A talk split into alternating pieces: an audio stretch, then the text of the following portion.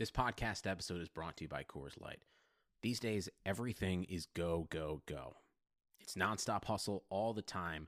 Work, friends, family expect you to be on 24 7. Well, sometimes you just need to reach for a Coors Light because it's made to chill. Coors Light is cold lagered, cold filtered, and cold packaged. It's as crisp and refreshing as the Colorado Rockies. It is literally made to chill. Coors Light is the one I choose when I need to unwind. So when you want to hit reset, reach for the beer that's made to chill. Get Coors Light in the new look delivered straight to your door with Drizzly or Instacart. Celebrate responsibly. Coors Brewing Company, Golden, Colorado. Hey everyone, this is Ryan of Top Rope Nation. and You are listening to episode one of the Survivor Series Flashback.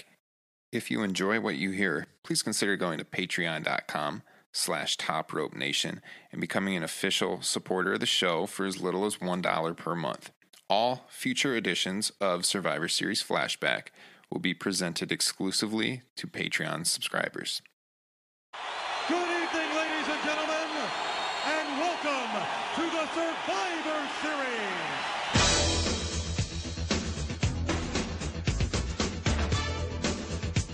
All right, here we go. This coming Thursday night, Thanksgiving. It's going to be live from Cleveland, Ohio. Big Turkey, and then 50 of the greatest Wrestling.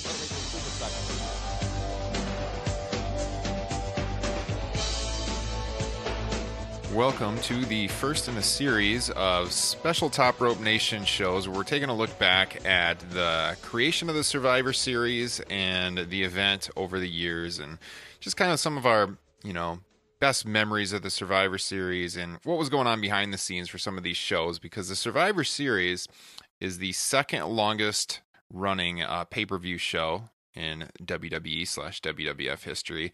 And I know myself, this is Ryan Drosty, editor of Top Rope Press. I know myself and uh, my friends always really enjoyed watching the Survivor Series, and there's a lot of interesting stories behind uh, the creation of the show, the history of the show.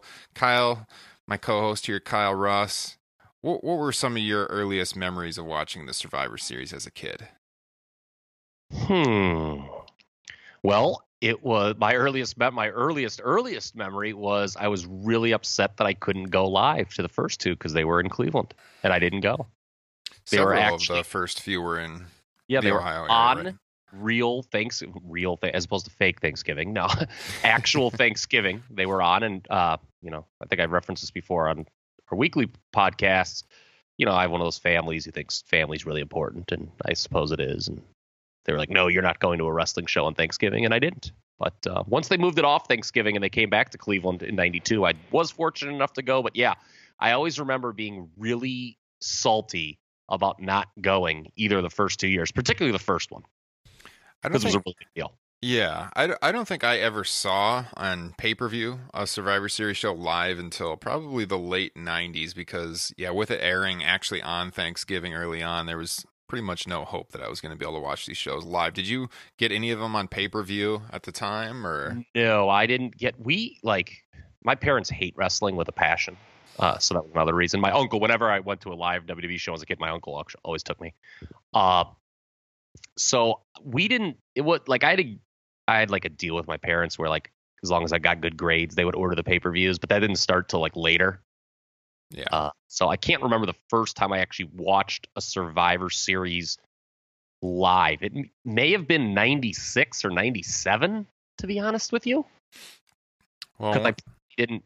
It was ironic because after I kind of made the deal with my parents, I kind of stopped liking WWE for a little bit. Then right after, like 94, 95, I wouldn't have cared enough to bother them to order it.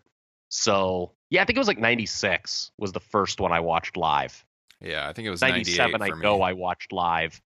Uh, so yeah, that that would have been it. But it was very interesting. I remember they actually had the results of these first two shows in the Cleveland Plain Dealer on the for the record page, uh, where they just had random results of sporting events. I thought that was cool. WWF was still making the sports page in those days. Yeah. Interesting.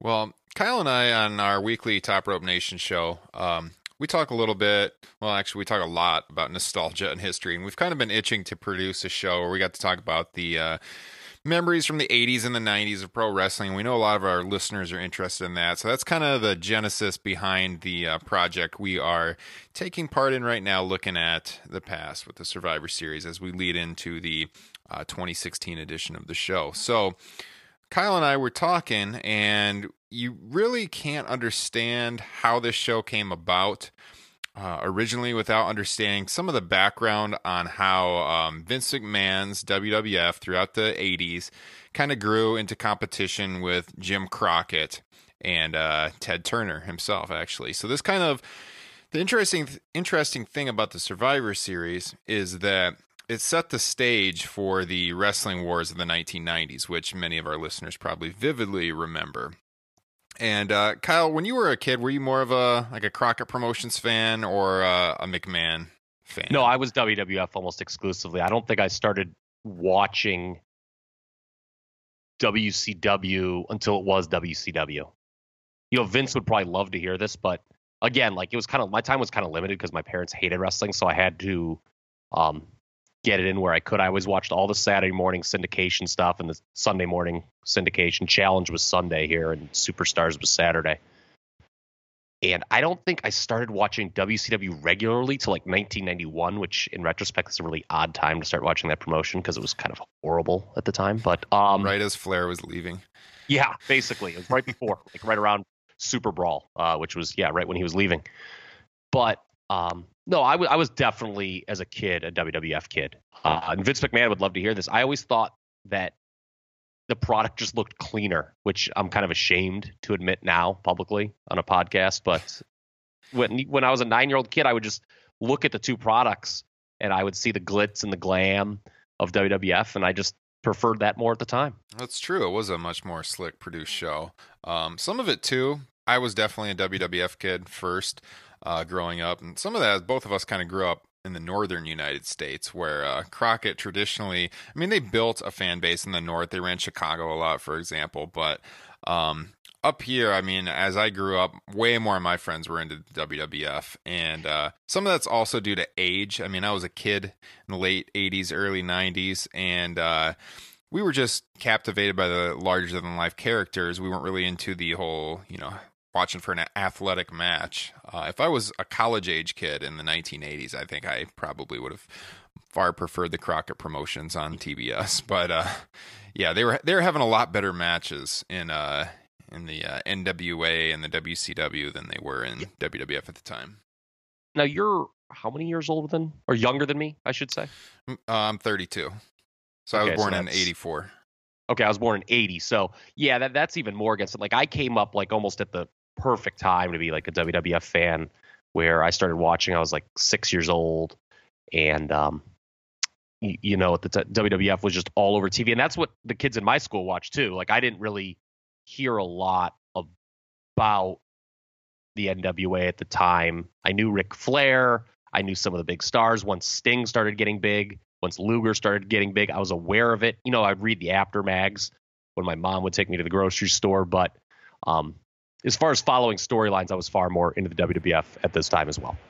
Yeah, my my earliest memories of pro wrestling are right around like 88, 89. So kind of on the verge of what we're going to be talking about today. Okay. Um, and so a lot of what I I remember is you know going back and watching it, doing some research on my own, reading up on the behind the scenes stories of the time. Um, but yeah, I guess you know to to start out here, we're going to talk about the uh, 1980s Survivor Series shows today. So we're going 87 to 89. So to get us to that 1987 point, Kyle, let's just talk a little bit about Jim Crockett, Vince McMahon, and what went on with uh, TBS and Vince McMahon trying to uh, purchase time on the network.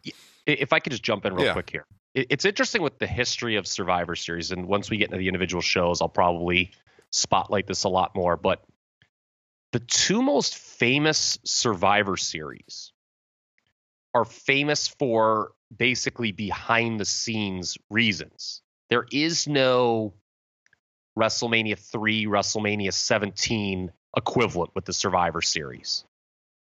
The two most famous ones, which I, I, would argue are the first one and obviously the 97 version, are famous for kind of the political dealings that took place in the locker room, really nothing to do with the shows themselves in front of the camera. Yeah. Oh, yeah. It's definitely I, fair. I mean, you know, I mean, obviously, '97 we all know was you know the the Montreal screw job, and then as we're about to get into here, the Survivor Series, the event itself. Yes, there was a need for a second pay per view on the WWE calendar at that time uh, in late '87, but the reason that this show was created and took place when it did was clearly to fuck with Jim Crockett Promotions. no doubt about it.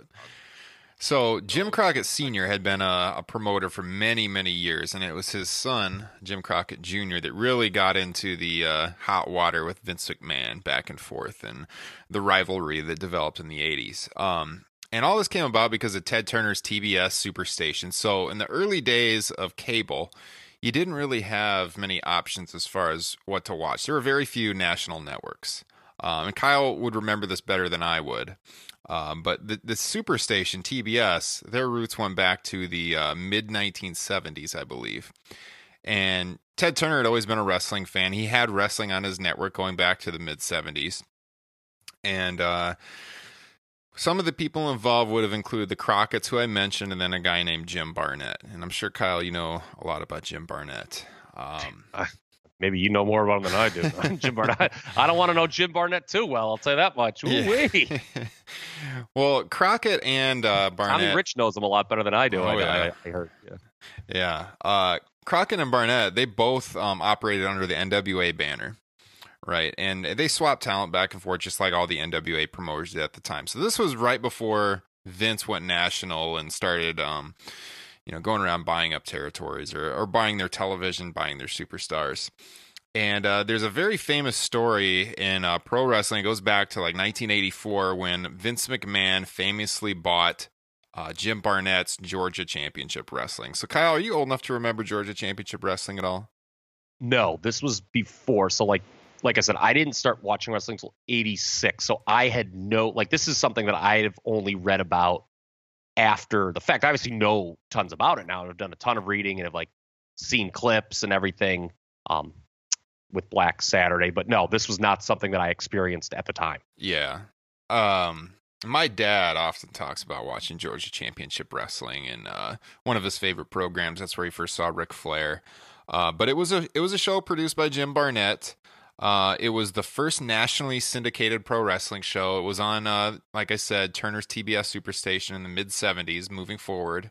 It was on Saturday nights in prime time. So was, this was huge visibility for pro wrestling. Um, they actually changed the name of the show to World Championship Wrestling, which we later, you know, knew as WCW, but that was just the name of the show in uh, 1981. But Georgia Championship Wrestling was the promotion behind World Championship Wrestling, the television show. And Georgia Championship Wrestling was the highest rated show on cable in the early 80s. Tons of people watched this show, not just in the South, but all over the country. Um, but behind the scenes, the money just was not being managed well whatsoever, nor was the company. So Ole Anderson comes into the picture now. Ole Anderson was the head booker, he's part owner of Georgia Championship Wrestling. And uh, he was booking his stars in other NWA territories across the country because they were getting all this television time on TBS. So people knew them. They could go out, tour the country. And uh, Georgia Championship Wrestling started to suffer financially a lot due to the mismanagement. And in the middle of 1984, so as I was just a young baby at the time, Kyle, a little bit older than me, he's about four years old. Vince McMahon steps into the picture and he purchased the organization. And right away, Vince closed Georgia Championship Wrestling and he used its World Championship Wrestling time slot on TBS Superstation to air WWF programming.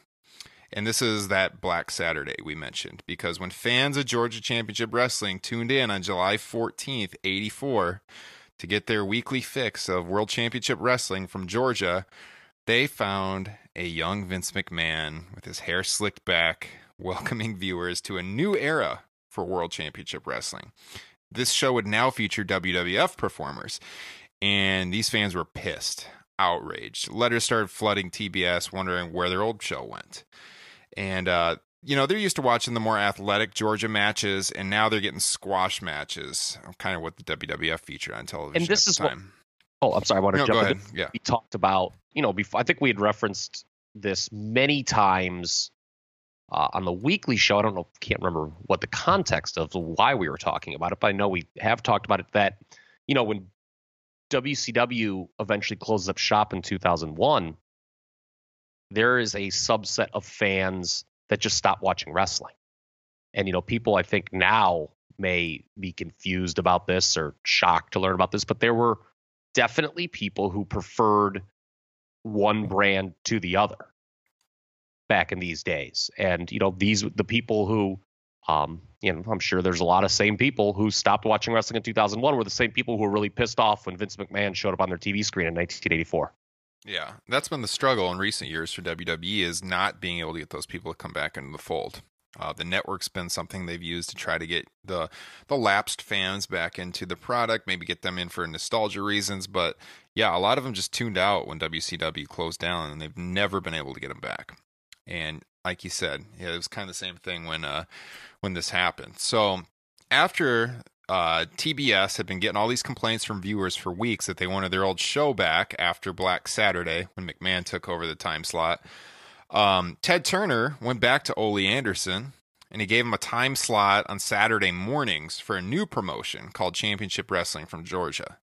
Uh, so Ole's back into the picture now. And soon after that, uh, Turner gave another company a time slot on Sunday nights, and this was Bill Watts Mid South Wrestling.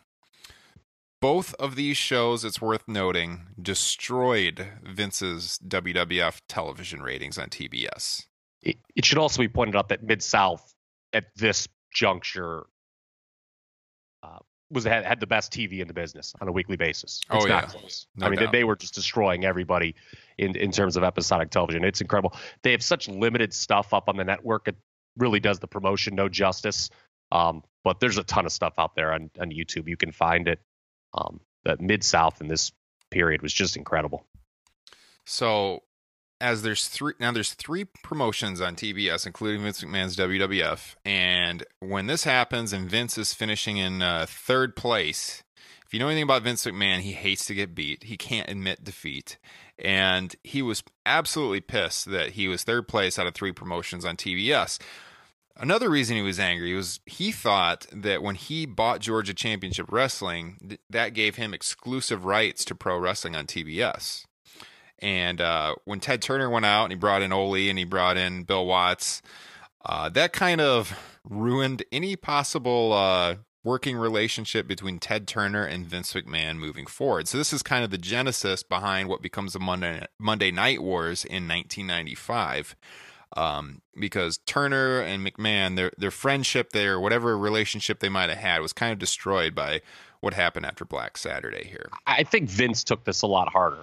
I mean, it's always been said. I think Vince McMahon spent a lot more time thinking about Ted Turner than vice versa. Yeah, Uh, definitely. I, no, I, I think like Vi- this clearly like burned Vince. You know, probably burns his ass to this day that this ever happened. But you know, Ted Turner, I'm sure that the you know the list of things he thinks about in a given day, this is probably not very high. That's for sure. So Jim Crockett now, so he wanted to get his promotion on TBS, um, and Ted Turner wasn't happy with Vince McMahon um, either. So McMahon's original agreement with TBS uh, called for WWF to film first run programming in, in Atlanta to air in the Saturday night primetime time slot where Georgia Championship Wrestling previously was airing. Um, however, Vince was airing pre-taped material with Turner, um, while Turner was pressuring him also to film his product in Atlanta, like WCW did years later, to, uh, to make good on the contract. So, with um, Turner now almost ready to kick WWF off of TBS, McMahon sold his time slot, that Saturday night time slot, to Jim Crockett for $1 million. That was actually more than he had actually paid for Georgia Championship Wrestling previously. Um, so Vince has often said that he actually made a few bucks off of this deal, buying Georgia Championship Wrestling, turning around and selling the time slot for actually more money. He profited it. Um, Crockett says that in buying the time slot from Vince, he basically financed the first WrestleMania because Vince used that money to put it into uh, 1985's WrestleMania 1. So that brings Jim Crockett into the fold, and the Jim Crockett storyline is what's going to lead into the creation of the Survivor Series in 1987. because this is when Crockett promotion started putting on excellent television. Um, we'll have the creation of the Four Horsemen here around this time period, and uh, they really become the rival to Vince McMahon in the mid '80s. Yeah, I would say from 1985 and 1986, it was really neck and neck. It was a legitimate competition. As we the calendar turns to 1987, and we're going to get into you know which is the year that the first Survivor Series happens. There were a lot of self-inflicted wounds on the Crockett side um, that began to hurt. Dusty Rhodes had run out of good ideas as Booker. Um, they really needed to turn Ric Flair babyface. Um, Ron Garvin as world champion was not a great idea, at least going into this major show, uh, their first pay per view that they wanted to do. So there was a lot of self inflicted wounds. And while it was really competitive, it turned pretty one sided pretty quick. And WrestleMania 3 was really the catalyst for that, I think. I, you know, Michael Hayes, you know, take it for what you will. You know, he's a good company man now, but he says a lot on, you know, those roundtables they used to do you know, everybody across the industry when they saw WrestleMania 3, if you were in a different territory, was basically like, oh, shit, we're in trouble now. Yeah. And he, the, he, and he was right. So, yeah, um, it, it, was very competitive in 85 and 86. Uh, the industry was very healthy. Um, you know, when Vince started his national expansion, a lot of different territories doing well across the country, not just Crockett, not just WWE, but I mean, like the AWA did good business still in 84, even after they lost Hogan. Um, you know, world class was still doing pretty good in 1984, but um, when 87 rolled around, Crockett definitely needed to do something, and that was get on pay per view as well, which only Vince had done at that point. Yeah.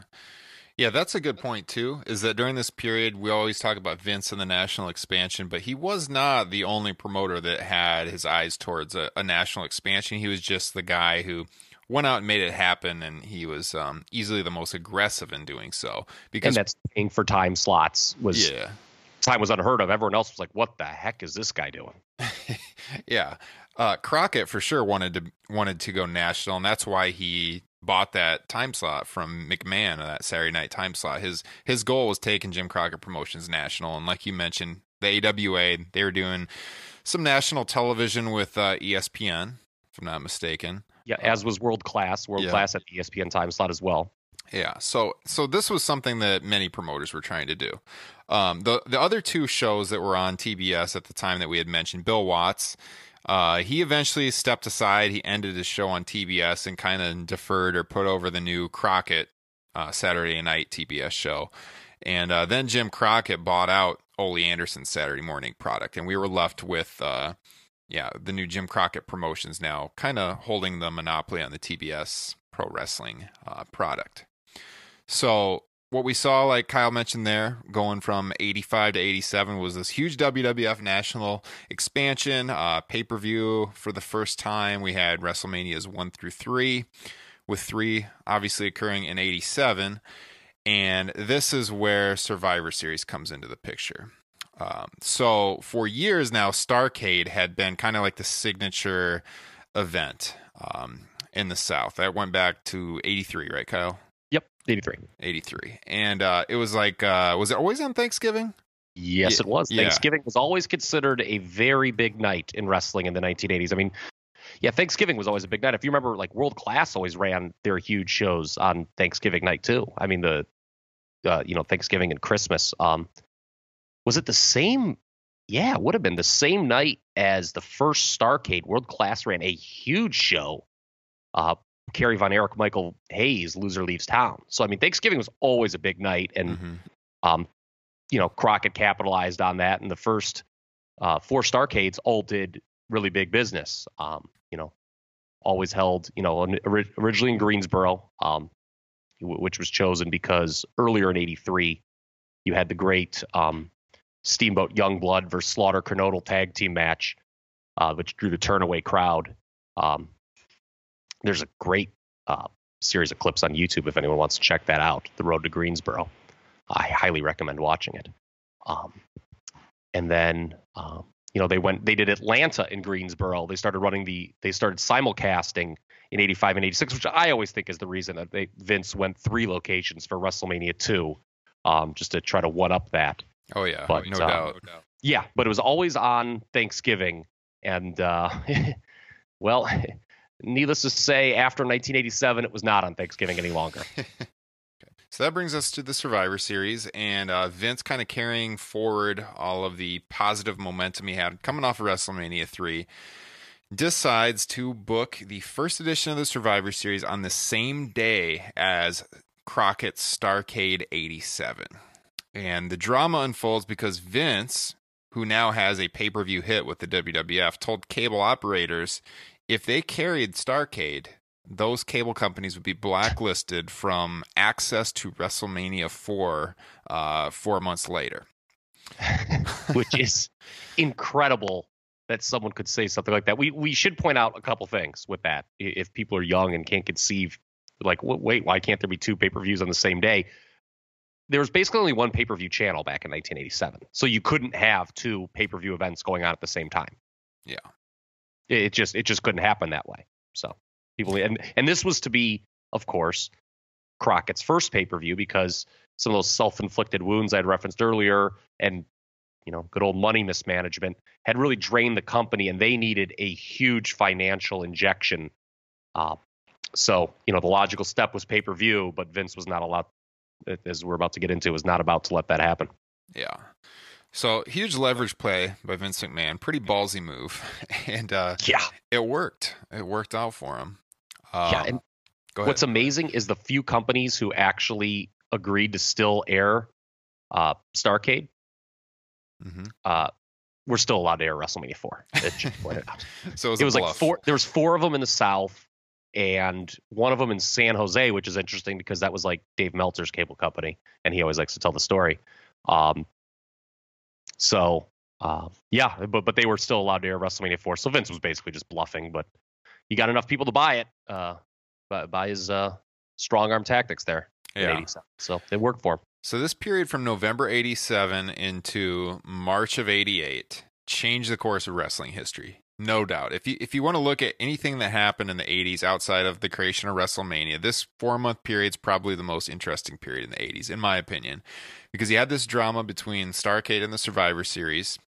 Um and then 2 months later, you have the creation of the Royal Rumble yes which Vince aired for free on the USA Network head to head with Jim Crockett's Bunkhouse Stampede pay per view.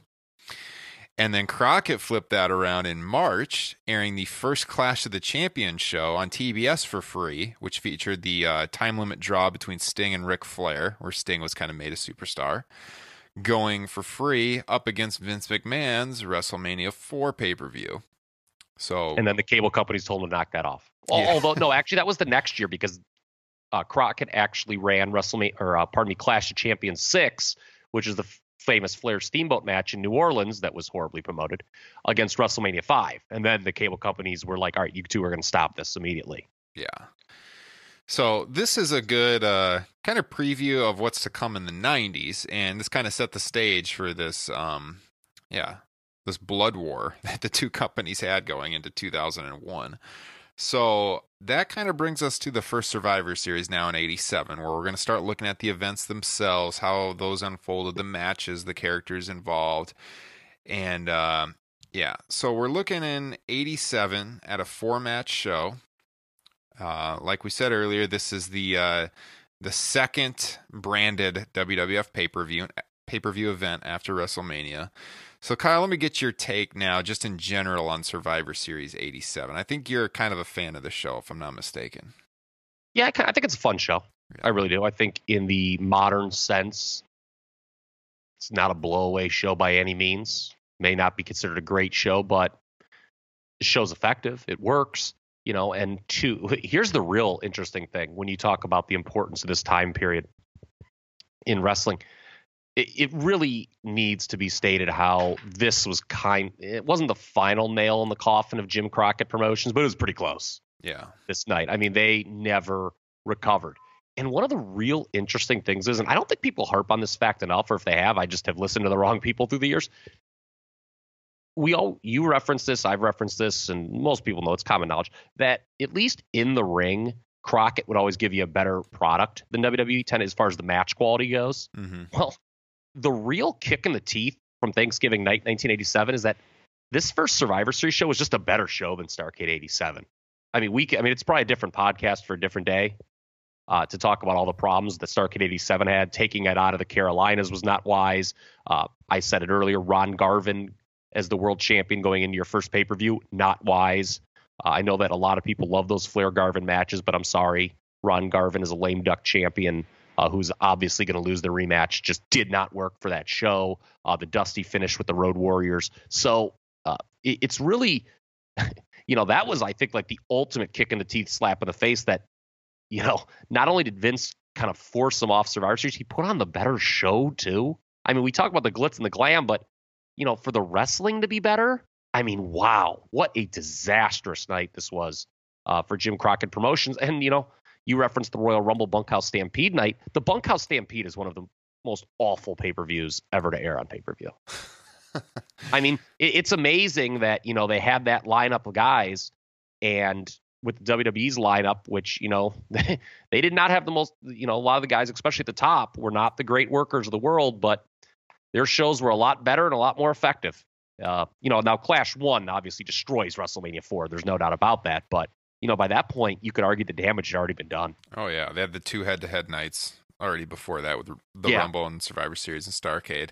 Um, yeah, I was just looking here at the pay per view buy rates, and uh, WrestleMania did over twice as many um, buys. And as far as the buy rate goes, it looks like it was Starrcade drew a 3.3 buy rate, uh, Survivor Series drew a 7. And like you said, it was it's kind of like the ultimate choke job that Crockett's promotion would have the worst show in the ring when that was their strength going in.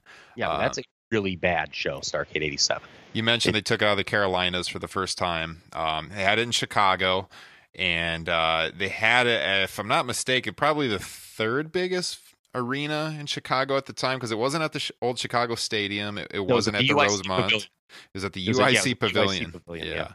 Which sat about 8,000 people. So, um, And, and Chicago was a good city for Crockett. It really was. Uh, and he was desperate because Vince, uh, you know, people always refer to WWE as New York, and Crockett, in the eyes of, you know, the corporate world, did not want to be branded as the Southern Hick Company, so he wanted to run Chicago. Um, and the show did sell out, it should say, but um, you know, the Carolinas never really forgave Jim Crockett for taking Starrcade away from them. And, um, you know, by the time Starrcade 88 rolls around, uh, Jim Crockett is no longer in the picture. Spoiler alert. but uh, Ted Turner has to step in and buy the company. Uh, but yeah, the, the first Survivor Series, I think it's funny. When we hyped this show on the last time we taped Top Rope Nation, I had joked, and I really think it bears repeating that when we talk about these old WWE shows, uh, compared to the shows we review now in the present day in 2016, you know, nowadays we always bitch about the booking and say, yeah, well, the matches are okay. It's kind of the reverse here. And it's an interesting contrast because I think you learn that booking and angles are just more important than match quality, sports fans. I hate to break it to you. Because Survivor Series 87, while it has no blowaway matches, I don't know how you can't label this an effective show. I really don't. yeah, the big selling point behind the show was that this was Andre the Giant's first match since WrestleMania 3. Yes. As a bridge, and this show was very much a bridge. So it's, you know, Jack Snodgrass wrote an article. It was, so I think it's been a few weeks now on, on topropepress.com, kind of lamenting uh, the lack of importance in today's Survivor Series matches, if memory serves me correct. It was Jack. Yeah, it was Jack. And, you know, he, he just kind of goes over some of the participants, you know, that they had in these first Survivor Series matches and the hooks compared to what you get, you know, 20 something odd years later, and you know, into the modern ones. And they had two really hot feuds going into this show. They had Hogan Andre coming off WrestleMania 3, and this, like you said, was Andre's first time back. Um, so that was the big hook, and then this kind of bridged us to the main event in early '88 when they would do the big angle with DiBiase and the ti- the false title change on NBC. And then you had Randy Savage and the Honky Tonk Man, who were just coming off, you know, one of those memorable angles of the time period on Saturday Night's main event. So you had, and they were able to fit those feuds in the narrative of elimination matches. One thing I want to ask you, Ryan, is before we get into these individual matches, elimination matches as a gimmick to sell a pay per view. So Does that work? In your opinion, it, it, it- I think it worked here. The first one it worked, but pretty quickly, and we'll get when we get into 88, 89, we're going to see that it's not the most effective gimmick. no, I think it, it works as a novelty the first time, but after that, you've seen it. You know, I don't think I've I've never been the type of fan that pines for an elimination match, let alone a uh, card full of them. I I actually thought as a kid, like when I would go to the video store and I'd be renting the old Coliseum videos, a lot of times I'd turn away from the Survivor Series because they bored me. Okay. Well, yeah. I mean, there. What? We're, I'll bring this point up more when we get to '89, especially. I think it becomes really apparent. You watch the show, and you're like, "What is the purpose of this?" hmm It's like, okay, we get it. You know, back then, again, you got all squash matches on syndicated TV. Yeah. So, you know, the chance to see all superstars, you know, 10 of them in the ring at the same time was a big deal. That mattered, at least initially. But, you know, a couple of years in, eh, that hook really wasn't enough. Now, I think WWE did, did a real disservice to the to the concept itself by just making them seem unimportant. Uh, these these ones, the first go around, at least the two singles men's matches, they were important. I mean, you had two really hot feuds that you could work off of, much hotter than anything they have going today, uh, and things that people really wanted to see. They really wanted to see Hogan and Andre hook up, and they really wanted to see Savage and Honky Tonk hook up. And I compliment the booking here in the sense that they teased both feuds, but they didn't give you a ton, so you wanted to see more when the show was over in both match after both matches were done. hmm One thing I think is kind of interesting about the Survivor Series and the creation and the whole theory behind the event is it's pretty well documented that Vince isn't really a big tag team wrestling fan. Yet he allowed the creation of a show that was all tag matches, which is kind of kind of an Yeah. outlier.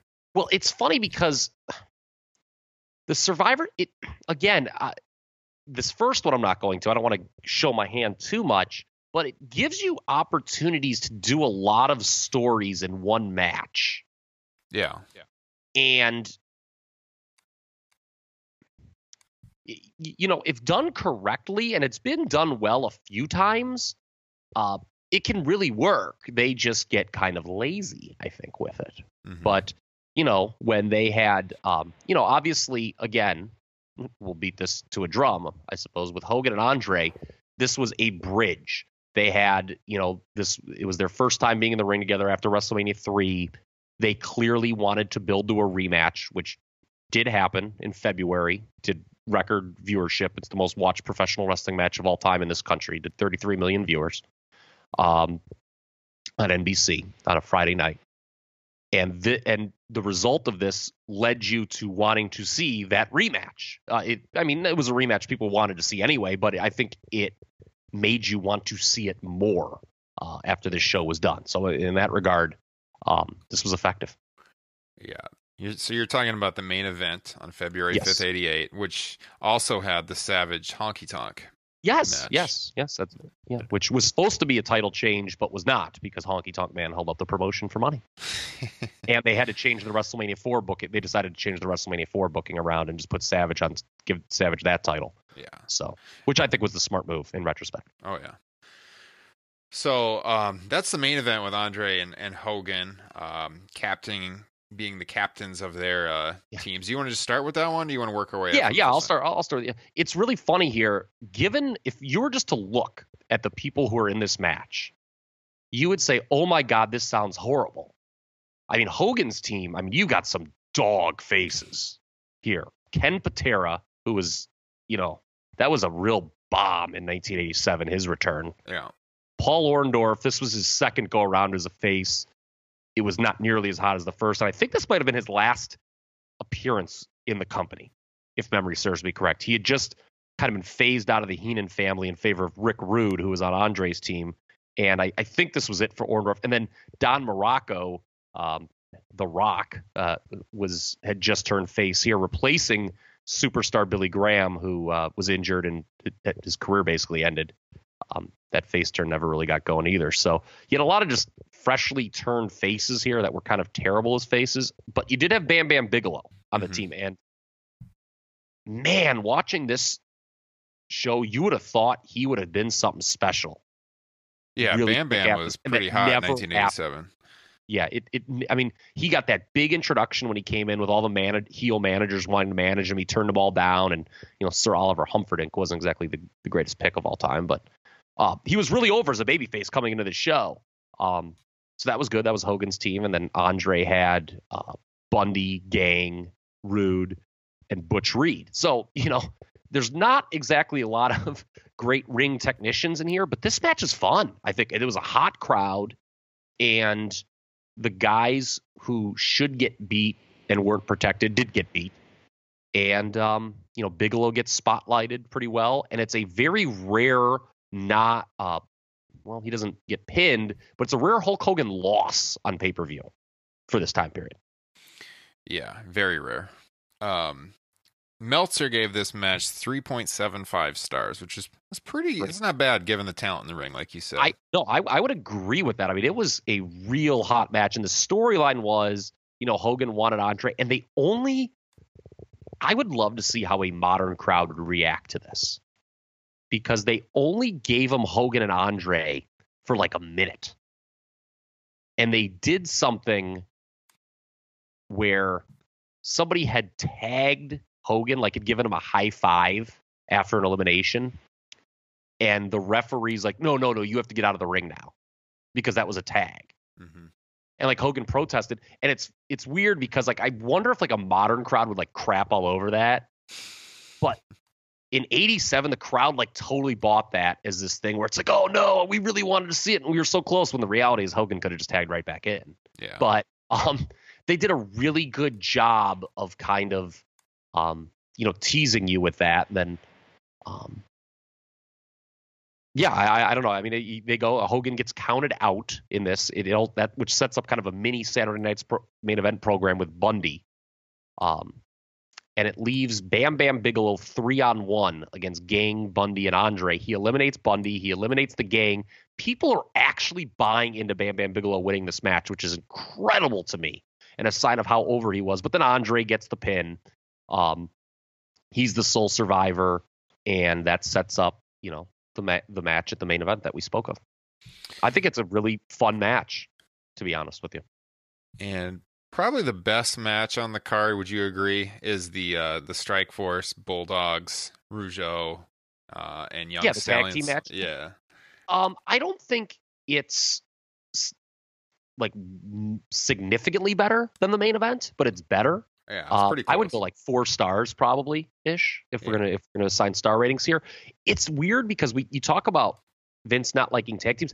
This match has literally no story to it. I find it one of the most interesting WWE pay per view matches ever. I really mean that because you had the strike you had Strike Force. Martel and Santana had just won the titles from the Hart Foundation, so they're the captains. By the way, uh, what a deep tag roster, and it becomes even deeper the following year when we talk about it in '88 compared to you know now. Yeah, I was just gonna say, just looking at I mean, it's names. it's unbelievable. And this was the height of tag team wrestling in this country. yeah, Uh, was this time period? I mean, Crockett had a ton of great ta- teams as well, uh, as well during this period. yeah. This this match really showcases the the tag team talent. So just to list them off, you got Strike Force, the Bulldogs, the Killer Bees, the Rougeaus, the Young Stallions, which were Jim Powers and Paul Roma, and then on the other side of the ring, you've got Demolition, Bolsheviks, the Dream Team of Dino Bravo and Greg Valentine, the Hart Foundation, uh, and the Islanders. So yeah, this is a relative who's who of uh, 1980s pro wrestling tag team Yeah, stars. There's still some dogs in there. I mean, the new Dream Team was pretty horrible. I think both guys like absolutely hated working together, Valentine and Bravo. If I remember, I think they just like loathed that team. That was. It's funny because Brutus Beefcake was not a good worker, but because of that, the original Dream Team, he and Valentine worked so much better because Valentine just did 90% of the work, and it was just kind of understood that that's the way the team would work. yeah, Uh, whereas both Valentine and Bravo kind of wanted to be the horse of the team, and it just it was a disaster, really. Um, you know, but it's weird. What's weird about this match is so you have the two teams that just did the title change, and they don't factor really into the finish of the match at all. Strikeforce goes out kind of early, and the Harts kind of go out with a whimper too, and the winners wind up being the Killer Bees and the Young Stallions. I have no idea and have never heard a definitive answer as to why those two teams were selected to go over because they weren't doing anything on TV at the time. Like the Killer Bees were like really past the, I mean, they weren't even being pushed on TV during this period Yeah. at all. Like, and the Young Stallions were kind of just like a jobber. T- I mean, I think they earlier in the year, if I remember, they got a non-title win on TV over the Harts. But if memory serves me correct, they had already jobbed back to them on a Saturday night's main event. So what an odd choice. I guess they just wanted baby faces to go over here, and they didn't want it to be Strike Force, so they just picked two random teams. But I can't really think of a match like this in WWE history that got because this match goes like 40 minutes, where you just have random winners. You know, Yeah. I, I really cannot think of anything comparable in the history of this company to this match. I really mean that. Uh, Jim Brunzell, I see that guy every summer. He comes here for the uh, Tragos Thesz Hall of Fame. Maybe oh, next I summer I will ask him. or something like No, that. No, but I could probably get him on the show, get an interview with him. I'll, we'll ask him sometime in the future what the Okay. thinking was, but if he if he even knows himself what the thinking was behind this. But Yeah, I would love. Honest to God, I would love it. Like, there's been, you know, so many things. You know, twenty, you know, thirty years later, we just kind of know now. I have no idea what the reasoning was behind Killer Bees and Young Stallions going over in this, except that they just wanted baby fate because you know it was rare to end a show in this time period with a heel winning the main event, and they did that. So I assume they just wanted some baby faces to win, and they just chose this. But looking at the heel side, Ryan, it was very clear that Demolition was in line for a big push, and they, they would of course win the titles at WrestleMania four. Um, what did you think about them as heels? It was kind of one of the first instances I can remember as a kid where it was like you kind of like thought the heels were cool and just wished they were baby faces. yeah, that's what exactly what I was gonna say. It's it's one of the first times I can think of where you had like the cool the cool heels. Yeah. I mean they had the awesome theme song. Yes, one of Rick my all time favorite wrestling theme songs is the Demolition theme song. They had the like the Kiss face paint. Um pretty cool outfits. Yeah, it was you could see how like maybe the older guys in the crowd would cheer Demolition despite being heels. I remember, and WWF during this period was like the least smarky crowd you could find. But I remember even at WrestleMania 4 when they do do that title change, which like everybody saw coming. There were like even little kids in the crowd popping for when Demolition beat Strikeforce because Strikeforce drew no reaction at that show. yeah. I mean, part of it was it was at the Trump Plaza and you're about three and a half hours in, but I mean, they drew no reaction as a babyface, which was crazy. And it was very, again, it, it's so funny that Strikeforce got to hold on to the belts for that long because it was clear watching this match they already had the idea that Demolition was going to be the next champs. They just had to figure out a time to do it because they were protected here. Uh, they get to disqualify. They don't even get pinned. So that's something else that works, you know. Okay, they didn't want to put them over, but they get protected and still look strong and you know go on to win the titles. The other team that I wanted to highlight here real quick was the Islanders, who I thought were really underrated during this Mhm. time period. Yeah. Um, they had some great matches with Strikeforce at the house shows during this time period. If if people want to look those up, I think um, there's one in Philly that's just like really good from either September or October of this, and you know they were like the hottest heel team I would argue at this time period. Um, they were feuding with Martel and Santana when they won the titles. Actually, they, they were the, involved in that breakup angle that led to Tom Zenk winning the promotion when it was the Can-Am Connection, and uh, it was kind of weird. The Islanders they just they're the last team out here, and they uh, they you know they kind of fade they just sort of fade out. Um, you know, Tom will wind up quitting the promotion the next year anyway, but um, and of course they had the infamous you know dog napping angle, which kind of dropped them down the pecking order. But I thought the Islanders were great during this time period. It's interesting because we were talking about the long term picture and how, how well these stories were built by WWF at the time with the Andre Hogan stuff and Honky Tonk Man and Savage. Um, but it's it would seem from looking at this match like the uh, the future picture of the tag division wasn't as well scripted. because that main event show in February 88 you're talking about and we we mentioned earlier uh, it featured Strike Force against the Hart Foundation. So the fact that both of those teams were kind of eliminated from this match with a whimper as you said that's that's kind of head scratching. Yeah, it was it is just kind of weird that they didn't highlight the champions. Now, I mean, they worked against each other on the house shows. There's a six man cage match that can be found. Um, I can't remember if it was at MSG or if it was at Boston Garden, but it was after this show. It was Savage and Strike Force against Honky and the Harts. Mm, yeah, I, have seen that match. I remember that Okay. match. Yeah. Yeah, it, it's cool, and they, you know, again, they do the lame escape the cage rules, but it's kind of crazy with six guys seeing that, so it, it's kind of interesting. But you know, yes, Strike Force and Harts were feuding, but it wasn't like a hot feud after this. I think, again, the one clear objective that they had was Demolition was getting the titles, but you know that wasn't for another like five months. Yeah. So they kind of were just sort of killing time in the tag division. I think between Survivor Series and WrestleMania 4, and again they did do the stupid dog napping angle between the British Bulldogs and the Islanders. But um, yeah, other than that, you know, uh, yeah, but like I said, it's weird. There's not a real narrative to this match Yeah. compared to the other ones.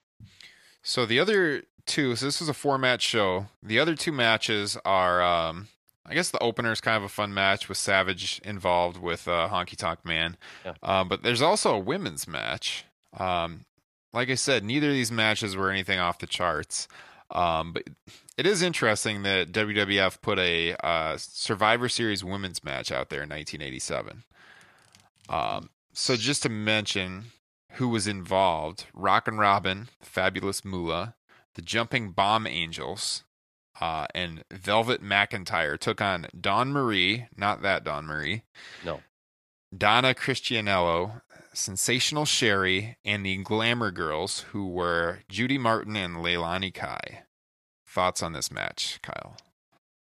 again, it's better than you expect because and it's almost solely owed to the Jumping Bomb Angels. Who you talk about random? We talked about that the finish of the tag team match being random.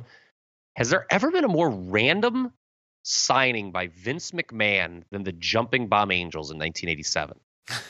you talk about you talk about an act that like just did not fit what they were doing. I mean, they were so far and above everyone in this match. It was just like comical to watch. Yeah.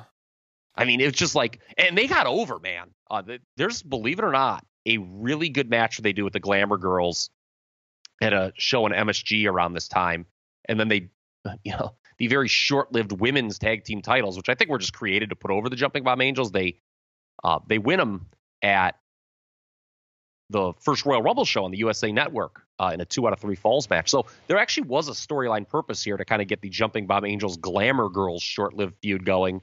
Um, but you know, on the bad side, you have Fabulous Moolah being booed unmercifully as a babyface. It's like it's really funny to watch. Like uh, Sherri, she had lost that title she had the whole time to uh, Sensational Sherri, and um, they just kind of they- had Sherri turn heel, and Moolah just had to kind of become a de facto babyface. And my God, did that not work at all? I mean, she is she's the babyface captain, and she is booed horribly every time you get in the ring. I talked about like WWE fans, you know, at this time period not being the smarkiest. My God, this was like a Philly crowd.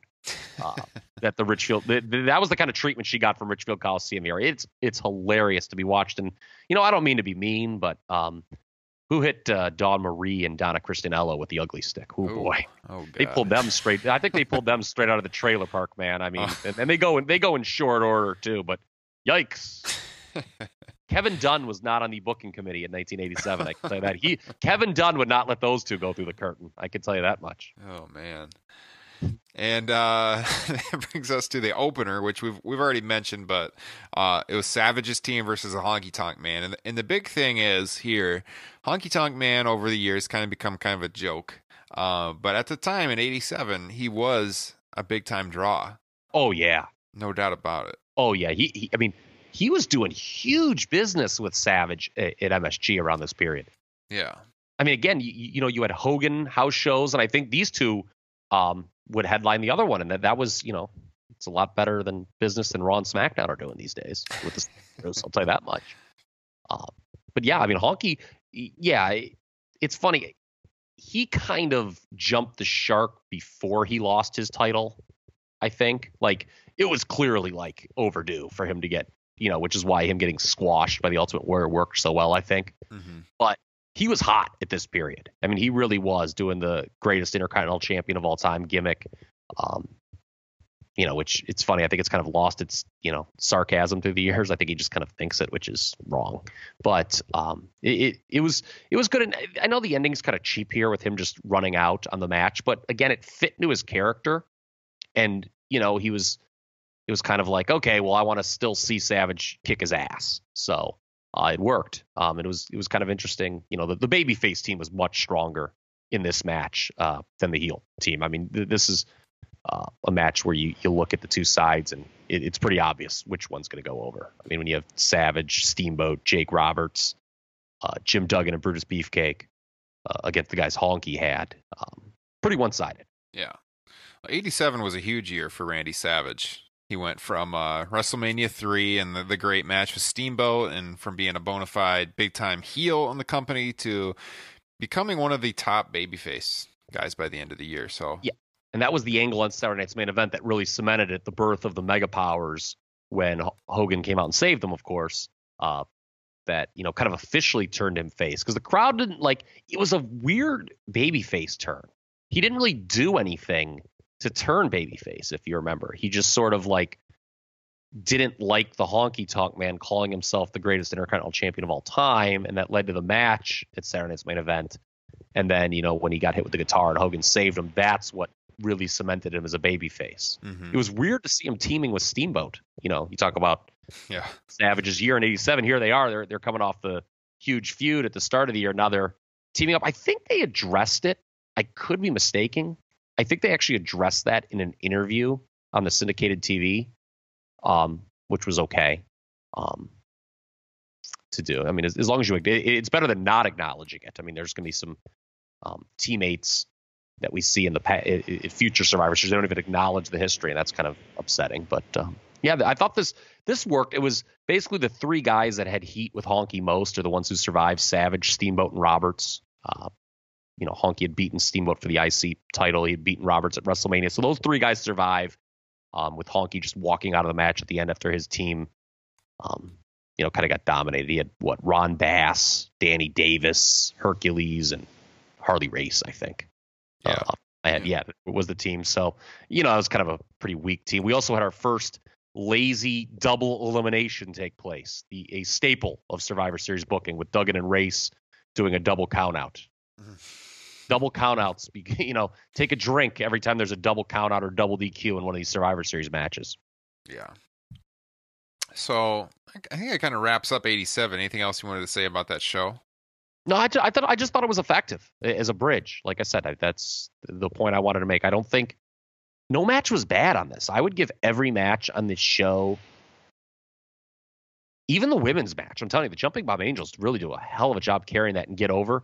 I'd give like every match on this show between like three and three and a half stars, probably, or three and four stars. I'd give the the tag team one like four, probably. Meltzer gave the women's match two stars and the uh, opener with Savage two and a quarter. Okay, he's a little lower than me. Dave was very anti WWF. Oh yeah, he was. Well, he was like front front row for all the biggest uh, all the biggest uh, Crockett shows at the time. Yeah, he was wearing those mediums next to Brad Muster all the time. Yeah. So yeah, this was definitely it was it was a show to set up a later show you could say. It, it wasn't the type of uh, pay per view event where things culminated. It was setting up something for down the line. So in that in that sense, it was definitely a success, no doubt about it. It set up that February main event show that did the biggest crowd or the biggest uh, television audience in in U.S. wrestling history. So, eighty eight the next year. Did you think this was a step down or a step yeah. up? Step down. Okay, uh, good business was down. Oh, good. Oh, was I being tested there? I, I, didn't know that. Uh, no, it did. The business wasn't as good. I know uh, the Richfield Coliseum. It didn't uh, sell out uh, like the the '87 did. The crowd wasn't as hot. Uh, the one noticeable cha- change um, on the card is no women's match here. They did still do the tag teams, the 10 on 10 elimination, but they spread the men out through three matches. And you, it's funny that it, that doesn't sound like a lot, but you could start to see how thin the roster was actually by that because there were some really, really weak guys that got to work this show. Yeah. And there were some subs. One of the interesting things that not a lot of people talk about uh, with this time period of WWF, there was a pretty significant roster turnover in late in kind of the summer to the fall of 1988. A lot of the guys who were key parts of that national expansion were being phased out, and some new guys were being brought in. So um, there's some signs of that here, but you know, in some cases they're just you know. It's pretty amazing to think that they did not have 15 quality baby faces or heels on the roster. yeah, that's true. It's yeah, it's a transitional time for WWF, yeah. no doubt I, about it. I mean, they, they brought in Arn and Tully. They mm-hmm. brought in the Rockers as far as the tag team division goes around this time. Yeah. Uh, Big, Bo- Big Boss Man obviously plays a major role in this show. He was relatively new in this time period. Curt Hennig. Curt, yes. Um, trying to think who were some of the other interesting people that were brought in during this time. Yeah, because there's some other people on the show that were around the previous year. They just weren't featured in the matches, like uh, DiBiase, for example. Well, yeah, we should bring up, by the way, uh, one of the real highlights of that first Survivor Series, if you've never seen it, is Ted DiBiase taking us into his home for his Thanksgiving. That needs to be. That's just. they show all the clips of him like you know, kicking kids out of the pool and stuff. It, what character introduction that was! Such an awesome character, and uh, yeah. yeah. that that character was entirely meant to be. If Vince McMahon was a professional wrestler, yes. this would be him. I actually asked Ted DiBiase about that one time, and that's how that's how he said he was he was uh, sold on the character was that uh, if Vince were a wrestler, you would be him. This is how yes, he would act. The, yeah, the famous Pat Patterson call when they wouldn't tell him the gimmick, and that's all Pat would tell him. He's like, all I'll tell you is that if Vince McMahon was going to be a pro wrestler, this is the gimmick he would be. Yep. And the rest is history. But you know, th- there were other guys. The guys that were being phased out here in '88. Um, you know, Don Muraco, Junkyard Dog, uh, the Killer Bees had one foot out the door here. Um, so you know, guys who had been around for a couple years were being shown the door. Um, so yeah, and then by 1989, the the roster looks a lot different. Yeah, this show also features a young Owen Hart, by the way, also as yes. the Blue Blazer yes. on the Ultimate Warriors team. So, um, it's it's again, it's a four match show. Like Kyle said, a bit of a step down from the year prior, but some real star power, big time star power on this show. Uh, so they opened up with a big tag team match again, uh, kind of continuing that from the previous year. So again, we had the Bulldogs, the Hart Foundation, this time on the same side. Uh, the Powers of Pain, Barbarian and the Warlord, the Rockers, who, like you said, were new to the company, and the Young Stallions. Thoughts on that team? I don't know if I'm in the minority here, but I like this match better than the 87 match. And, you know, the demos, Powers of Pain storyline is I think the make or break element for most people. And some people think it's a little convoluted and weighs the match down. But man, the first 25 minutes of this match are as good as any 25 minutes of any match in this company in the 1980s. I'm dead serious. This is one of the best WWF matches of the 1980s. I remember watching this show like years later when uh, in the mid 90s I was obsessed with Bret and Shawn. They were my favorite wrestlers, even though they hated each other. Yes, Bret and Shawn on the same team. On the here. same team, going back and watching this and having my mind be blown. Yeah. Yeah. So, yeah, go ahead. Oh, yeah. I, I just, I think that the tag division was actually stronger in 1988. I mean, you get to the heel side in a second than it was uh, in 87, mainly because the Rockers and the Busters were now in the fold. But yeah, th- this is one of the best matches of the 1980s of WWE, in my opinion. It's just great. I mean, it, again, they give them like 40 something minutes. This is a long match by that era's standards. Yeah. And yeah, you, you know, they, they do the um the big double turn, obviously with Demolition and Powers of Pain. I wrote a little bit about it in the Mr. Fuji biography when he passed away a few a few months ago. But um, you know, was it a little clumsily done? Yes. Was it Bret Hart, Steve Austin in terms of double turns? No. But it got the demos on the right side. We talked about it a little bit last year, or in the when we covered the last year's show, uh, the the '87 show, that the demolition really it was only a matter of time before they became baby faces, and this match puts them on the baby face side. So, and it was always so unfair that they were just branded as Road Warrior ripoffs because they were very over and they held the titles for a really long time when this division was at its height. Mm-hmm.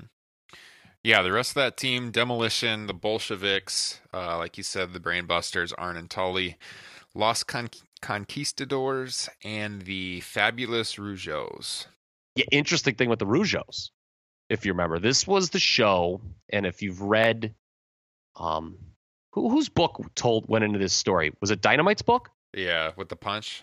Yes. Yep. That this was the show where they were real, like the agents were really scared that Dynamite was going to get his revenge on Jacques Rougeau for getting punched backstage. Mm-hmm. And so it's it makes a lot of sense that they did what they because when I watched at the time, I didn't know the backstory. I was like, what the hell? The Rougeaus just turned heel and they just they went out so quick. Like that didn't make a lot of sense. Well, the reason that they go out first, the Rougeaus, I mean, they get they go out before the frickin' uh, you know, the Bolsheviks and like the some of the other real dog teams in this. Mm-hmm. The reason they did that is the agents w- wanted to scurry the Rougeaus out of the building, uh, so Dynamite could not uh, kick Jacques Rougeau's ass. and they did. The Rougeaus, they went. They were they were the first team eliminated. They went in the back and they left the building. And when Dynamite Kid came looking for them, they were nowhere to be found. Yeah. So there's the drama for this match. If you want to watch it back on the network. Yeah, that's what. If, if you ever wonder, because the Rougeau, I thought the Rougeaus were great heels. Mm-hmm. Like they were, they they just bored me to tears as baby faces. That's another reason this match is, str- uh, you know, I mean, it could have been even stronger if you'd have let the Rougeaus do some of their uh, heel stuff. I really liked um, them managed by Jimmy Hart uh, in this time period. I thought they were really cocky and really good. And the let's see the second match of the evening. This is the match um, that we mentioned before with the young Owen Hart as a Blue Blazer. He's on the team captained by the Ultimate Warrior, who had uh, become a big name in the WWF earlier that year with his win at SummerSlam against the Honky Tonk Man.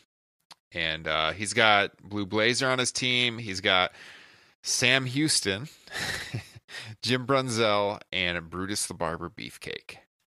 Yeah, so we talked about the roster being kind of thin, and there were some replacements on this show. So Jim Brunzell, God bless him, you met him, eh, you know, not a great singles worker, and he wasn't even supposed to be on this show. I mean, he's a fine worker. He just, I mean, he was never over as a singles guy. He was a tag team guy always throughout his career. He replaced Don Muraco, who was supposed to be on this team, and I think Muraco just probably learned he was going to job here, and he just he just quit. Yeah. So Muraco was originally supposed to be on this team, and Brunzell replaced him. So I mentioned Sam Houston. This is not the Sam Houston of the uh, Texas Revolution. This No. is Sam Houston, the brother of Jake the Snake Roberts, half brother, I believe, Yes, of Jake the Snake Roberts. and a terrible wrestler. Yeah, not not the best talent here. Yes, uh, it's Sam Houston, Danny Davis. That was not one of the better feuds of this era.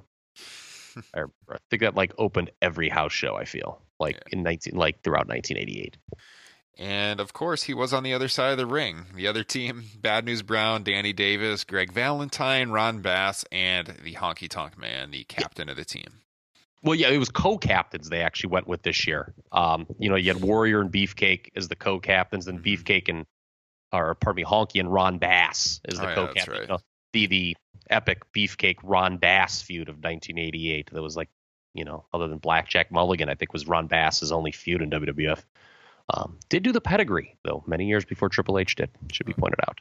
Uh, this match is probably worse than anything on the '87 show. I think. Um, in my notes here, I, I wrote, you know, a problem with this was that I don't think anyone wanted to see or bought Honky Tonk Man as a cha- legit challenger for the Warrior after SummerSlam. Like that squash really worked, but you know, I think after that, people were like, okay, it's just time for Honky Tonk Man to job, which is what he became. I mean, throughout it, I mean, he just basically throughout the rest of his tenure, uh, was a jobber to the stars type guy. He, he lost a lot after that long intercontinental title run he got, and you know people just didn't buy him as a contender for the Warrior. Mhm. So uh, it was very logical that the Warrior would go over here. They kind of try to keep Honky strong, and I know you know he got a match with the Warrior on a Saturday Night's main event after this, but it was something that nobody really w- was that. I know as a kid I wasn't that. It was kind of like, all right, let's have the Warrior move on to something else, and he did with Rick Rude, but uh,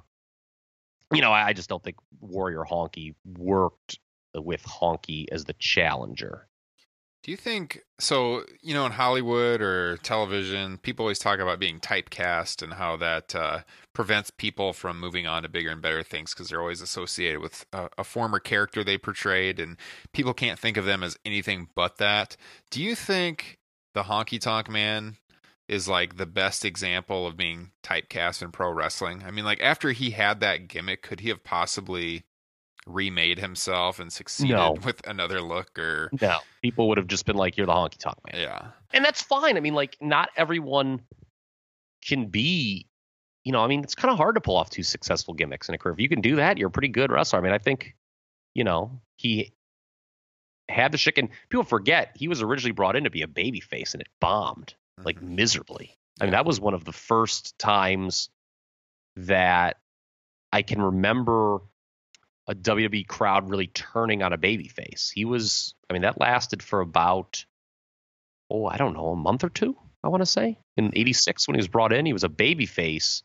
And, he, you know, he'd be like, oh, I'm friends with Hulk Hogan. And everyone's like, no, you're not. Like, Hogan is not your friend. And, you know, they, they did, they made the, kudos to them. They made the quick switch to Jimmy Hart. I'll never forget the vote of confidence angle that Honky had when they, which was the such an interesting way to turn a guy heel on television. They just had a, a contest where you could like call in or whatever, or write in or whatever they did. And it was like, do you like the honky tonk man? Was basically it. And it like came back overwhelmingly no. And he was like, well, okay, you're a heel now. So Yeah, he's. Why do you think it bombed so bad, and why do you think they thought he was going to get cheered? I mean, I don't know why the hell they thought he would get cheered. I, I, I don't have the damnedest clue. I looked at that character. I'm like, who the hell would cheer an Elvis impersonator? exactly. I just thought it was Vince probably thought it was cool and probably was the only one who thought it was cool. And I'll tell you what, because it was what you know, it reminds me a little bit of Rocky Maivia when he started. You know, the blue chipper, hmm how that bombed. And because it he bombed as a baby face, it enabled him to get over as a heel more than he should have probably. Now the Rock obviously became it was there's a big difference. The Rock became a huge star and was able to convert into a baby face and is now, you know, multimillionaire movie star. So there's a little bit of a difference there, but I think like the initial thing that there is some similarities there with a guy, you know, just bombing as a baby face, the promotion realizing that he's bombing, turning him heel and kind of the carryover vitriol really working uh, with him as a heel, being as a pushed heel. Yeah.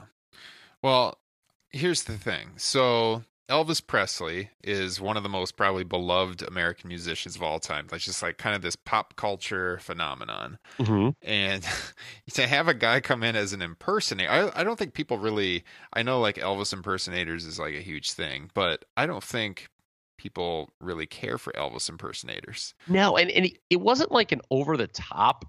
El- If I remember correctly, like his outfit, like he would just wear like these suspenders and kind of bland tights. I, Mm-hmm. it's there's not that much of him available doing the babyface stuff. yeah The one thing I can point to, if you want to point to how disastrous was Babyface, um, I think it's the first episode of Superstars when they flipped over the Cindy's in '86. He does an inset interview during a Paul Orndorff match. Honky Tonk Man does. Like, it's for no reason really. It was just like a desperate move, I guess, to get people to like him at that point. Where he's like, I can't believe what you did to my friend Hulk Hogan, Paul Orndorff. This was, you know, when Orndorff was setting the world on fire as a heel, op- working with Hogan. Um, I and it's such an awful promo. I mean, it is awful. Like I don't even think he's like looking at the camera the right way. It's just so bad. it's like cringeworthy, and you, you just think to yourself, my God, what were they thinking? Yeah. One guy that was a good heel in this match was Bad News Brown. I oh thought, yeah. who was you know, um, now I will bitch when they repeat the same shtick the next year, but they do something cool with him where he, uh, you know, he gets hit by I think it's Valentine. There's a heel miscommunication spot, and Valentine hits him, and Bad News just walks out on his team, and it really kind of gets over. The he almost kind of like gets a cheer a little bit from the crowd if you watch it. Um, but they were setting up Bad News for you know kind of a short run he had with Randy Randy Savage. They did some world title matches in some smaller markets. I know there's that street fight in Hamilton that a lot of people have seen. Uh, but uh, Bad News was getting a push here, and um, that was a way to protect him. And I thought he was kind of a one of the few highlights of this match. hmm Owen Hart is the Blue Blazer. I really wanted to get behind him, but man, that never got off the ground. No. This is yeah. He came into the company for a brief period and then he left. And uh did he go to Japan after that? trying to remember. Yes, yeah, that's when he started working with uh, Liger and everything. And that's he- right. Yeah, yeah. The, he, yeah, he, he was another guy that was new in this. You know, I think maybe I guess you added that. Yeah, he was he was pretty new before this match. I was pretty. I, I really, like I said, as a kid, I really wanted to get behind him. Like every, I was like, oh, this guy's cool, and then like they just the promotion never got behind him for whatever reason. Yeah. He did not win on TV very much. No. He was frustrated. No Yeah. doubt. Uh, semi main event. All right. Uh, Andre the Giant, Dino Bravo, Harley Race, Mr. Perfect, new to the company at the time, and uh, Rick Rude, Perfect's best friend, taking on Jake Roberts, who's masterful in this match. Uh, Yes. Jim, Jim Duggan, Ken Patera, Scott Casey, and Tito Santana. Ooh, that babyface team is not strong. No.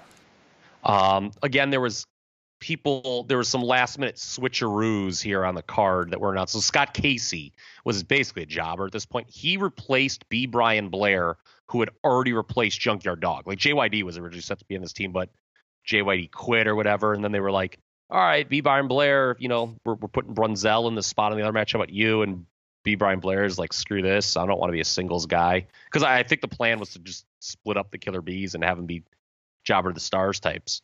Mm-hmm. Um, so Blair walks out, and so good old Scott Casey gets his one and only WWE pay per view appearance here. And looking at your notes for the show here, Kyle, uh, you got something to say about Ken Patera in this match. Yes, yes. Is there anything shittier than babyface Ken Patera in 1988? I mean, I suppose like Rudy Giuliani speaking in the year 2016 is worse, but Oh, in yeah. terms of wrestling, Ken babyface Ken Patera. I talked about this a little bit in the 87 version. That was one of the most awful misfires of this era by the company. Like, if you again, maybe you're young. I don't know if you remember it when like he first came back. They went all out for that. In like, it was like that was like the big post Mania three storyline on TV was Ken Patera's coming back, and they did the whole thing with him getting released from jail. They released a Coliseum home video called the Ken Patera story, which is like the worst Coliseum home video ever released. I've watched it before. It's I would not watch it sober, and if you don't, you'll laugh really hard. It's like Gene Okerlund plays it like he's doing like he's on 60 Minutes, which is oh my god. great. But and it's so funny. So you, you know this. I mean, most people listening to this, I'm sure, know the story. Patera went to jail because he he was basically res- refused service at McDonald's late night. I think with Mr. Saito, uh, uh, Saito, and they threw a boulder through the window.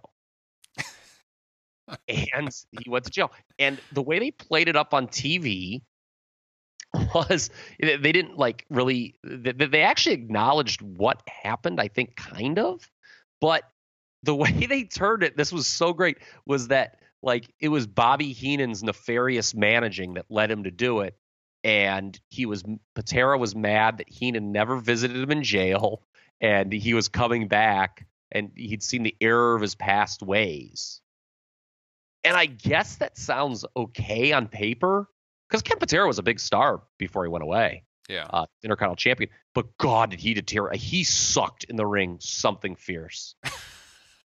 I mean, I defy you. I defy anyone listening to the show right now. Put it on my Twitter page at TRP Kyle. A good Ken Patera match from 1987 or 1988. There's no way that you can find one. They are all awful. He's so slow and like it's painful. Yeah, I, I can't remember a Ken Patera match in general that I enjoyed too much, to be honest with you. It, so like out of shape. It was just oh, it was just painful. You know, his his his body had kind of atrophied. I'll tell you one guy's body who had not atrophied was Scott Casey. He definitely made them up. I don't know if he was hanging out with Dr. George Zahorian right before this pay per view. Oh, God. maybe, maybe did he make sure he was looking good for that one and only pay per view appearance? He was juiced to the gills, allegedly. Yeah, yeah, this is Andre too, kind of at the end of his run. He's uh he's hurting at this point, which is kind of Yeah, sad want to see. something? Yeah, want to see something? Hear something horrible?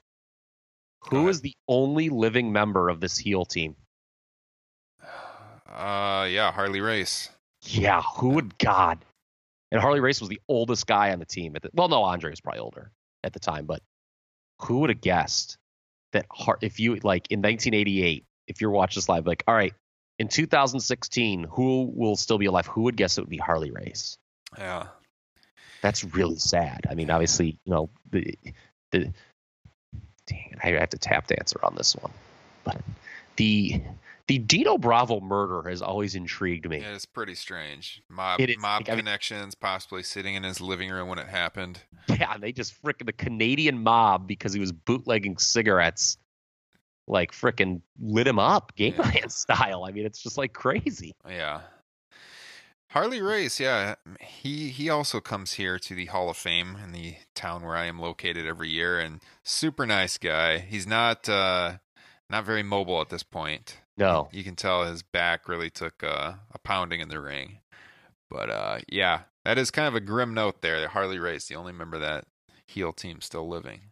And this was during that weird period where he was kind of just finishing up with the company. He was no longer the king. hmm Um, he was just Harley Race. Yeah. Uh, you know, he had done the injury angle with Hogan, and he, I think this was like his first time coming back. He was still managed by Bobby Heenan, but he got phased out pretty quickly after this. God, when I Um, was a kid, I, I didn't know much about Harley Race, and all, all I knew of him was this brief WWF run that he had, which never showcased what Harley Race was truly about. So, all right, s- I actually have an interesting question for you about that. So everyone, like, not everyone, but the narrative, the the the prevailing narrative on Harley Race's WWE run was like, oh, it was this embarrassing thing they did for him. They wanted to like crap on a former NWA World Champion.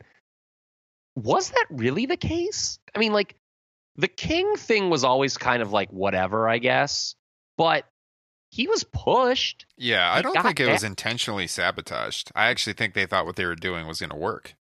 I don't think they sabotaged his career, if that's what you're asking. Yeah, okay, yeah, because I mean, like, he got matches with Hogan. Yeah. like in the fall of 87 or uh, the summer of 87 those are good texas death matches too by the way if anyone wants to watch them uh, uh yeah i think that like it was i don't think it was as horrible as people make it out to be i think his ring work deteriorated a lot throughout the run but um i I don't think it was like this punishment it wasn't like dusty rhodes and the polka dots Oh, no, that's far worse. Okay. All right. Yeah, I I always wanted to think that because like people are like, oh man, they really just wa- embar- were out to embarrass Harley Race. It's like, man, I, that King gimmick was kind of pushed Yeah. I- initially. Yeah, I don't I don't see it as intentional sabotage or getting back at the uh the former NWA guy or anything like that. I just think it was a bad idea the way they booked him. But um, yeah, I- and I think this match is pretty good. Jake Roberts is one hell of a face in peril. So predictably, the babyface team, um, you know, is, is on the short end of the stick, and it winds up actually being four on one here with Jake going against Andre, Rude, uh, Perfect, and Bravo. You know, Harley Race is the only guy that gets eliminated. mhm. And like it's pretty cool because you can contrast it to the year prior when Honky just ran away. And I guess it's an easy spot for a babyface to get over when he's when they do that. I mean, but um Jake really got the crowd behind him in the four on one spot if you want to watch it. And it speaks to Jake as a performer. I think that he kept the crowd going in this. And, you know, ultimately he comes up short. He does pin Rude with the DDT and Andre does the there's this is the match with that famous choke out spot where Andre just steps in and just starts choking the hell out of Jake Roberts. He gets disqualified and I can't remember who it is, if it's Perfect or Bravo, just like kind of walks in and just pins him real easy, which is like a great, great heel move. Mm-hmm. Perfect and Bravo are your survivors. But this is one where um, it was pretty obvious the heel team should go over. It was a lot stronger team. Yeah. All right, main event. Um, so throughout late '88, going into '89, Bossman and Hogan was kind of the uh, the direction they were going. Yeah, and that, and that was a big drawing feud for Hogan. I mean, that's funny. Like, I, there's a lot. It's kind of become a recent thing to talk about Mhm. how well that feud drew. Like, I, there's a lot of like, um, people who've had a lot of positive things to say about that. I mean, Bossman's probably one of Hogan's top five drawing opponents. They had a That it- cage match on Saturday night's main event that I remember doing a a big number. It's kind of like the culmination. Yeah, they did that. And they, they they had done. They did it around the house show circuit too beforehand. Yeah. Um, and they always drew well was Hogan. But I think like the only guys that Hogan definitively drew better with were Andre, uh, Savage, and Orndorff. Mhm. You know, and after that, it's kind of like Bossman and Kamala are like battling for four or five. Yeah. Well, they got the one the one warrior match. Yeah, yeah, yeah, yeah, exactly. Yeah, I, I, I guess is uh, you know pre, um, pre Warrior. I should I should have said yeah. As Yeah. far as eighties uh, eighties opponents go. Yeah. So, uh, yeah, this was the first encounter that uh, Hogan and the Boss Man had since they did that uh, big angle on the Brother Love show. What are your memories of that? Um, it was, you know, it had been Hogan getting carted off had been done before. Uh, I'm trying to think. By '88, it hadn't been done a ton though. Like they did it with Bundy to set up the WrestleMania two match. Was this like the second time only? I'm trying to think of another time where they did like a massive beatdown where they had to like basically carry Hogan off. This Mhm. may have been the second one. Yeah, I, I can't think of another one. Yeah, because I mean, he didn't do anything like that in '87. Yeah, yeah. I mean, it was good. It got got over Bossman. You know, really strong. Bossman was you- good, athletic big man they brought in from. You know, they, they nabbed him from Crockett. Uh, he was Big Bubba Rogers there, and uh, they probably didn't know what they had in him, and he really worked as a Hogan opponent. It was, it was a very successful. That was kind of the big draw of this show. Was you know, it, wasn't as big as Hogan and Andre the previous year, but this was like the first time Hogan would get a chance to get his hands on the Boss Man after that angle Yeah. and, and I, th- I think it was the, the crowd was hot for it. Mm-hmm. Crowd was also hot, wondering what was going to happen with the Mega Powers. So they were starting to tease, uh, or continuing yes. to tease the tension between Hogan and Savage, which would eventually lead into the WrestleMania match four months later. Um, we should just call out who was on these on these teams. So you had Yep. the Mega Powers, you had Koko B. Ware in the main event here. We've talked about him on the show before. Uh, Hillbilly Jim and Oh. Hercules. so you can see where this roster is struggling. That's that's the face team. Hogan always loved having, I think, weak baby faces on his team to make him look all the more better. I wouldn't put it past him. yeah.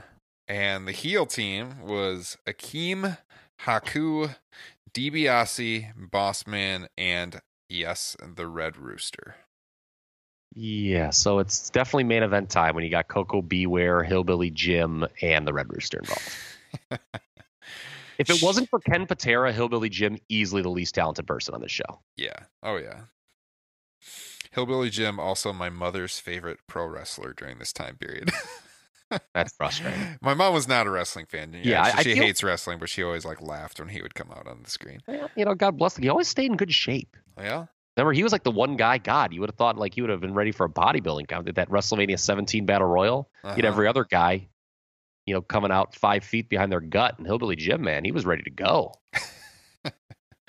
So you wrote in our show notes here, Hercules was kind of like the unofficial third oh. Mega Powers. Yeah, member. people forget about this atrocity. Hercules, yeah, the unofficial third Mega Power Hercules. That was something that's not fondly remembered for a reason. Hercules was he didn't really work as a baby face. Yeah, I he was feuding he- with DiBiase at the time. Yeah, th- this was I, the crowd was kind of hot for that segment. I was shocked when I read last time I rewatched this, like when they, they did the old segment eh, when they had like DiBiase's back was turned and Hercules tags in and like DiBiase turns around and sees Hercules. The crowd was like shockingly hot for that.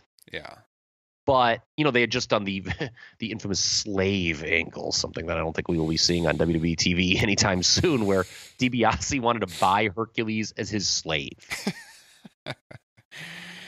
oh God. D- Simpler times, yes. Hey, look at my African American f- uh, fan over there, or whatever Donald Trump would say. Yeah, I was gonna say. Yeah. By the way, this was during the time period between the two uh, WrestleManias that were hosted by Trump Plaza. I don't know. Maybe indeed. maybe Donald gave Vince this idea. I don't know. There's another scandal just waiting to be discovered. Yeah. Yeah, Hercules trying to be bought as a slave. I always loved how Jesse Ventura like would put it over like he, Hercules should have taken the money. Like that was un- like you just watch it now and you're like I can't believe these people are saying this on television. How did this make it on national television? Oh, well, Jesse said worse. Yeah. Jesse used to say worse. Do you remember the the time when Piper was whip, whipping Mr. T out of Saturday Night's main event, and Ventura goes, "Look, McMahon, it's Roots too." it was a good That's- line. That is unbelievable. Or like the stuff Heenan would say about Virgil when Virgil was a babyface. Yeah. Like I like what was it like something like he was wrestling for the million dollar title and Virgil and he's like, oh, I hope Virgil didn't do something stupid like put a down payment on a boombox. Oh my God.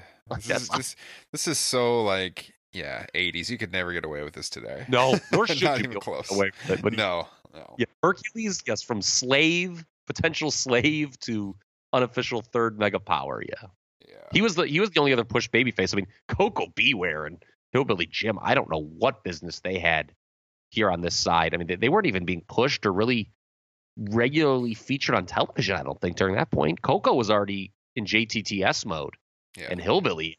I- don't remember anything from him in '88.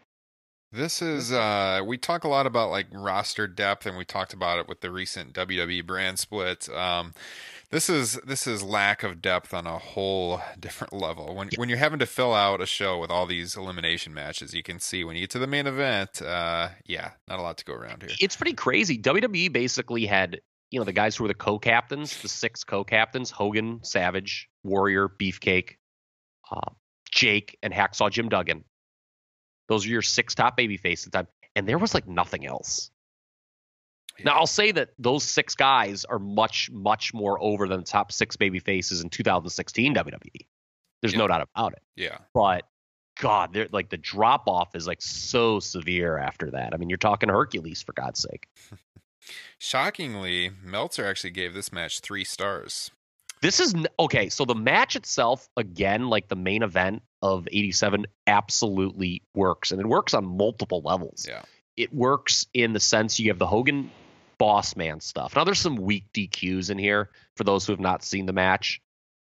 Um, you know, there's this thing where Hogan gets handcuffed to the ropes, and I think it's after the Twin Towers just double team them and they just like DQ both Twin Towers, which is so so weak. That's something that I'm going to harp on in these future Survivor Series. Just these weak eliminations they do, but they're done to protect the guys, I guess, in some regard. So I can understand it here.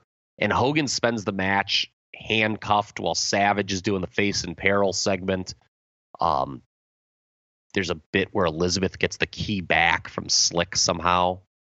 I remember like Slick's like dangling it in front of her face and then like somehow like you know like a stupid heel he like slips or something like that and like she gets the key and unlocks Hogan and they win the match. They pinned Haku last for Haku did the honors of doing the job at the end, but um they really ramped up the tension between the mega powers here, which was the key more even than the Hogan boss man stuff. Mhm. Um that was good. I mean, I I think personally this is the greatest storyline WWE has ever done in its history. Mega powers? Yes. Yeah. Yeah. I, I think it just again it just shows the benefit of long term planning. It's always been said that when these two were together in the ring at the end of WrestleMania four, Vince and Pat Patterson already knew that that was going to be the main event for WrestleMania five. They were going to do the big split and they were going to headline against each other the next year in Atlantic City. And and because they had that direction already mapped out, they were a lot able to do a lot of subtle stuff down the road, and um, it worked big time. I Oh, mean, yeah, you could rip it. SummerSlam, I think they did a little bit of it where Hogan put Liz on his shoulder Yeah. and like Savage looked at him right. hmm But here, I remember the looking was more obvious from Savage's side, and this obviously, much like the previous year, builds to uh, a special on NBC on Friday night. Uh, didn't do quite the amount of viewers that Hogan Andre did, but it did quite a few. Uh, when it's Hogan and Savage against Akeem and the Boss Man, and that's obviously the major split. Anyone who watched WWE in this era remembers that. It's uh, one of the great angles of all time, with one of the great pro heel promos by Randy Savage of all time when he you know uses the the jealous eyes promo. Uh, That was in I- I just- I, I- believe. yeah, I, I just love the, the this storyline. Yeah. Uh, so yeah, overall, it's it's a weaker show than the year before. We're starting to see some depth issues, um, but there's stuff on it that works. Uh, we should mention that since we talked about the tension with uh, what becomes WCW, they did in fact move Starrcade to a month later. Actually happened, uh, I believe, yeah, the day after Christmas, December 26th, the next month. But there was um, couple weeks later in December of 88, so following Survivor Series, there was a night on December 7th where the two companies did go head to head once again, I believe, or were they at different uh, times? Was was Clash in the afternoon and main event at night? I cannot remember, but Clash of the Champions 4 and Saturday night's main event happened on the same day, December 7th of 88. Well, they did. I didn't know that. Yeah. I have- to check in on that, but I Well, think, I think the clash may have been during the afternoon. Well, Possibly. If, even if it aired an evening, it was probably done because remember, Saturday Night's main event did not begin until 11:30 local. It was it was in Saturday Night Live's time slot, so there's no way the Clash started that late. okay, that's right. That's interesting. I didn't know that that there was a Saturday Night's main event the night of Clash Four. yep. Wow, that Clash wasn't that good. I will say though that that Starrcade is a good show. Is a much better show than Starrcade '87. Although the writing was already on the wall when you look at the crowd and they're running the Norfolk scope. It's mm, things were not good uh, in Turner Land at that point. Even though you know Ric Flair and Lex Luger had a hell of a match that night, much better than anything on the Survivor Series show. Probably. Would you say the best match of Luger's career? It's up there. I would say it's either that one or the Wrestle War 91, which also has a terrible ending. It's the one where he sit where like Sting limps to the ring to cheer him on and the Andersons start like shoving him and Luger leaves the ring to go save Sting and he gets counted out. Oh That yeah. was like such a cheap finish. yeah. Uh although Jim Ross's commentary kind of saves it. He's like, get in the ring, Lex. Um it's either that, the one of those, or um maybe the match was Steamboat at Great American Bash '89. I don't know. There, some somebody says that there's like a great match they had that was untelevised right before that Bash, Luger and Steamboat. I've never seen it ever. I've never been able to find it. It was like in the Observer year end, uh, a decade end yearbook in '89. Somebody's like, "Oh my God, this match that." Steamboat and Luger had, uh, I can't even remember what the location was, right before Great American Bash '89 was the bet was unbelievable. Um, but yeah, it, it's on the short list for Luger's best matches ever, no doubt. Okay. At least solo matches. All right, this brings us to Survivor Series 89, the last show we're going to cover here on this edition. And uh, Kyle, you wrote in our uh, show notes here this is where the downfall begins. Yeah. So by 1989, let's put things into context here. WWE now has four pay per views on its calendar. The Rumble, the first one on pay per view, it happened this year. Um, SummerSlam, obviously, then in the second edition. And I think you can make an argument that almost instantly, I wonder if you would agree or disagree. I have I have a feeling which way you're leaning. Survivor Series kind of becomes the fourth of the big four almost instantaneously. Yeah. It's clearly, I mean, the Rumble would always um, set up something big. SummerSlam was kind of like the WrestleMania of the summertime, but this show was, it never, like we had mentioned earlier, it never culminated in any feuds. It just served as kind of like a bridge between storylines, usually. Yeah, Um, and that was an issue. Um, even with the first, well, in the '88 one, the Hogan Bossman thing was fresh, but and in '87, it was kind of to refurbish the Hogan Andre thing, and but that was a big feud that you know had a hook there with the guy, you know, having not appeared in the ring for eight months or whatever. This show just started a trend of mm, not a lot of hook for it. Yeah. Like I'm not sure why you would buy the show. I kind of remember at the time they didn't even push it that hard. It felt on TV. I remember Yeah. I got like a WWE magazine at the time or WWF magazine at the time, pardon me, and I saw the card maybe before I had seen it announced on TV, and I was like, "Ooh, this doesn't seem very good mm-hmm. or interesting." Yeah, I, you know, my my television memory at the time is pretty thin, but I do remember, you know, seeing it in the video store and just kind of skipping over it, not really having much interest. And, you know, I gotta say also the just from a video store perspective, I remember like the Survivor Series Coliseum videos, the covers never really did much for me. There wasn't there were they weren't very creative. It was just like a group shot of the teams. It wasn't like the uh like the Royal Rumble covers where they'd have like the sweet uh you know artist depictions of all the wrestlers walking through the dark alley or whatever.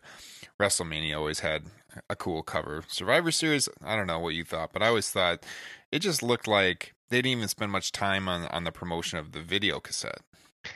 It's very interesting that you bring up the concept of the video store. And yes, kids, there used to be a place where you would rent VHS tapes. uh this show, and I don't know if I told you this off air after the last time we recorded Top Rope Nation or if it was on air. I have a very sketchy memory, but for various reasons. But um this show is actually the only show um from the this entire WWE era, like my youth, that I did not rent from the video store. And oh the yeah, reason being-. Yeah, yeah, it was just weird. Like my local video store just didn't have it. And so I didn't watch this show probably until the late 90s. And it was always for me, it was kind of like, ooh, Survivor Series 89. I just like bought it from somebody for like five bucks off eBay. And I was like, yeah, Survivor Series 89, kind of like the lost tape. I'm finally going to get to see it. And I watched it and I was like, holy crap, nothing happened at this show. Like, it, it is, I don't think it's like an awful show, but even by like modern standards, where a lot of these, you know, current, you know, the pay per views in the last current years, like the brand split ones have just started or whatever, where not a lot happens. mm-hmm. This is pretty insignificant, even by modern standards. Yeah, Certainly of standards of the era. I mean,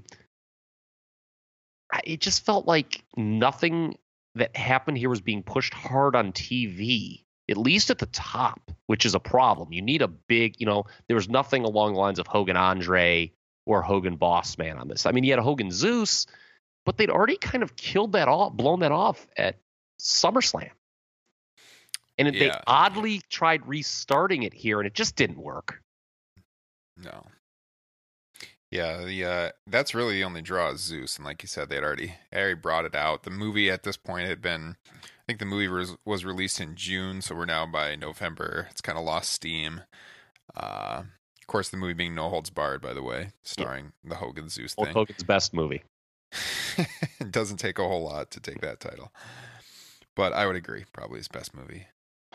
Um, yeah, No, I was just gonna say with um, you know, going back to I thought the booking of 1989 WWF, and I don't know how much you remember, or I mean, how much you've gone back and thought about it. It's kind of a weird thing to think about 1989 WWF, but I sadly have done plenty of thinking about it through the years, and I really think they screwed up by changing the title at WrestleMania. It was way too soon to take it off Savage, who's probably as hot a heel champion as that company's ever had.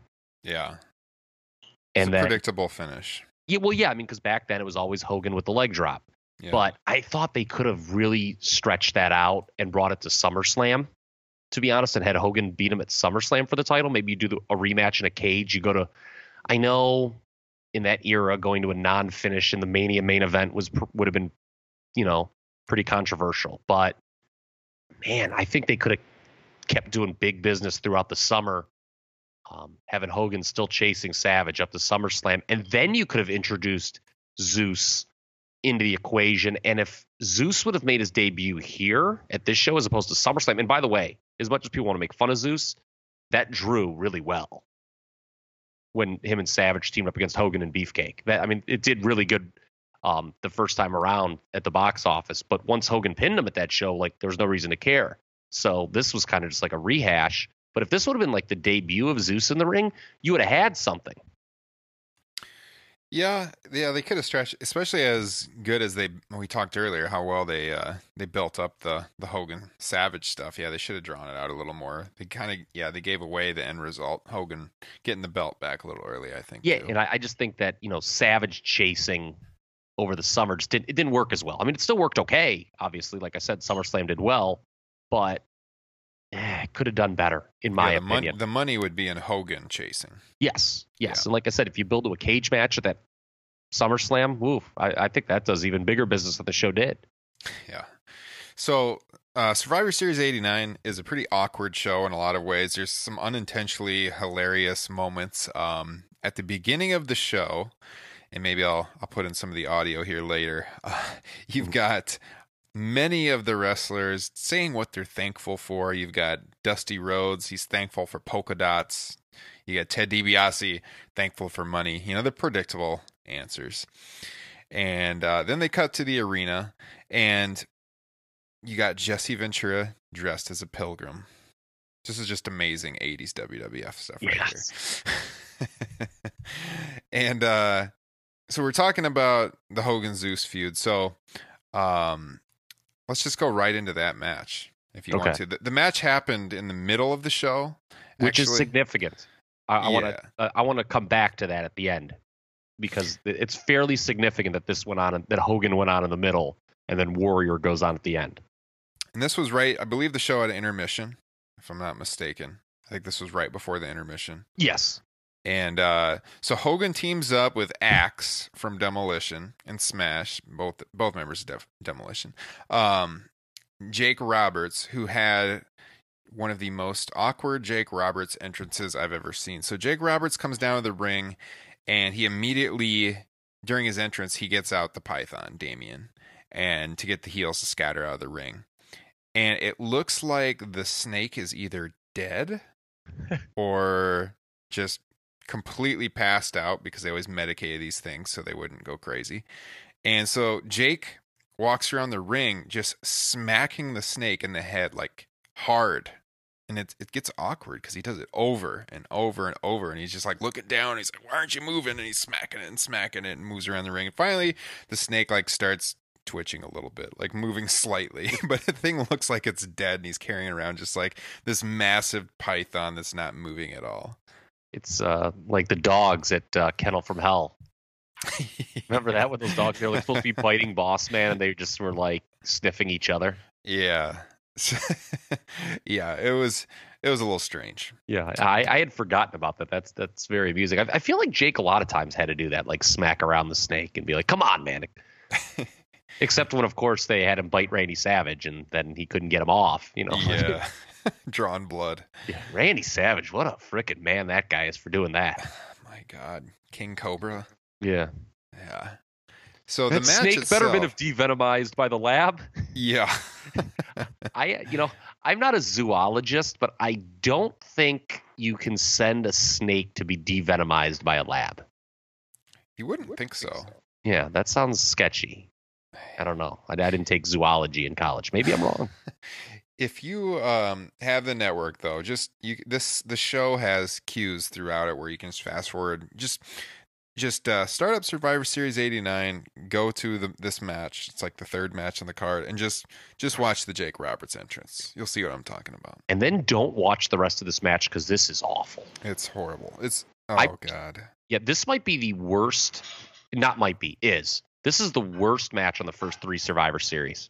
Um, before I want to, I go through the individual match. We should talk about some macro level stuff that was going on with this show, uh, because people who may not be familiar and are just listening to us run down the cards may have noticed they are now um, having the tag teams and the singles attractions team together. There's no separate tag match on this card the tag division had gotten a little smaller by 18, 1989, so they'd woven those together. Now you, I mean, you have Demolition teaming up with Hulk Hogan, something which as a kid I was like a big fan of, and then like Demolition really gets pretty shoddy treatment in this match, to be honest. So, um, that wasn't worth much, and um, you know, and there's also only four people per team now, and there's an extra match, and I think that really hurts the card. That's something else that I wanted to mention because it means shorter matches and doing like 20 minute elimination matches just isn't good. It's too quick.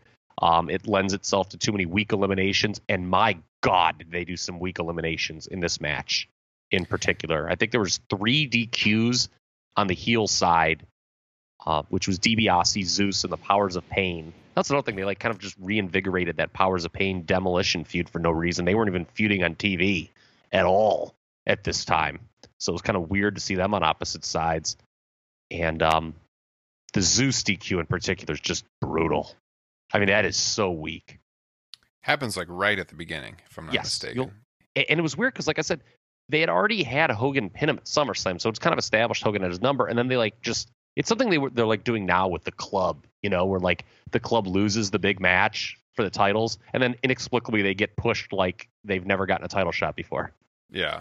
afterwards. Like, yeah, Zeus does his silly neck ringing move, like the one move he knew how to do, and he just keeps doing it, and they just disqualify him right off the rip, which is really weak. And then they disqualify the Powers of Pain for double teaming. Um, it, it's just really weak this match. It's much worse than anything on the first two shows. Dave Meltzer give gave it two stars. Wow, So- that's high. I was higher than him. high, yeah. Yeah, I mean, it's high in more ways than one, but uh, yeah, I, I'd been a little higher than him on the on the first two, but no, there's there. This is not a two star match. This is a this match to me really fails in multiple ways. It's just, I mean, you have DiBiase pitting, you know, the DB. And here's another thing too, like. You know, you had Hogan and DiBiase as the oppo- as the opposing captains. I know that the programs were Hogan and Zeus and Roberts and DiBiase, but um, I don't know. It was just so weak. It just seemed like, you know, such an uninteresting thing for Hogan to be involved with compared to the previous years. Yeah. We we should also mention that this was the show where uh, Survivor Series went to the team names. So They gave, Yes. they gave all the teams little gimmicks. So this was the Hulkamaniacs taking on uh, the Million Dollar Team.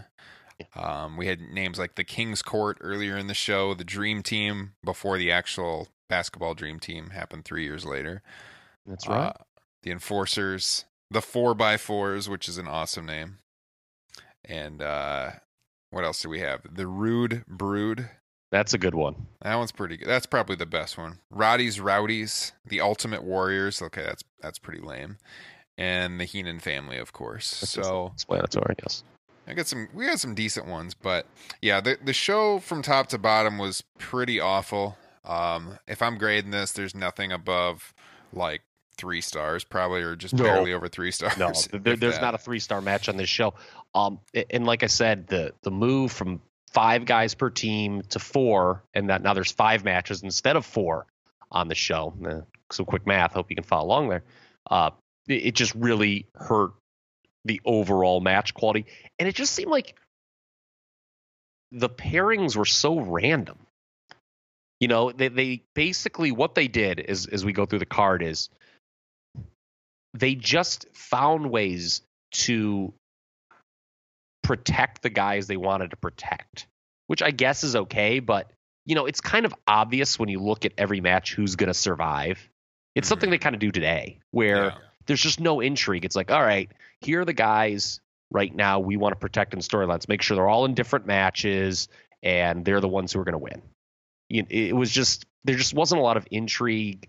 Um, the feuds that were being pushed aren't particularly memorable ones up and down the card, and they weren't ones that had a lot of intrigue coming out of this show for sure. Yeah, and when you contrast this show, so we we've been talking about what uh, was happening with NWA, WCW here pretty soon, and WWF, and the the rivalry for the time slots here in November, and the moving of Starrcade. Um, NWA had Clash of the Champions nine, uh, just over a week before the Survivor Series show. And that show Oh, was that's- headlined by Ric Flair and Terry Funk in an all-time classic Yes, one of the best clash matches of all time. that's one of the best clashes of all time. I think top to bottom. Yeah. So if you had just watched that show a week earlier and then you watch the Survivor Series show, it's uh, it's quite the reverse for WWF. It's it's not a great show on their end. although we as much as we're down on this show this show did still do okay business if i would have to double check this i'm pretty sure though the pay per view universe increased fairly dramatically in 1989 from 1988. Like I think just a lot more people had the capability to order. Um, because WrestleMania five obviously uh, did massive business, and and it it's the record of for pay per view buys it set stood until WrestleMania 14. Uh, and then SummerSlam did well, and you know this I think did actually more buys than '87, but it was in a much bigger pay-per-view universe. So uh, the buy rate was probably smaller, while the number of buys was higher. Yeah. And you, you know the NWA, for as good as it was in 1989, it, we need to point out, um, you know, its business was it, it didn't really, aside from a brief uh, kind of uh, uh, resurgence when Flair and Funk started its business never really did turn around, and it completely fell off a cliff in 1990, as did WWS. Yeah, that's for sure. So the rest of this card, uh, if there's anything we really want to delve into, but there's not a lot to talk about. Uh, that opening match, the Dream Team was Beefcake, Dusty, the Red Rooster, still around, and Tito Santana taking on the Enforcers of Bad News Brown, Rick Martel, Boss Man, and the Honky Tonk Man. Not a very good match.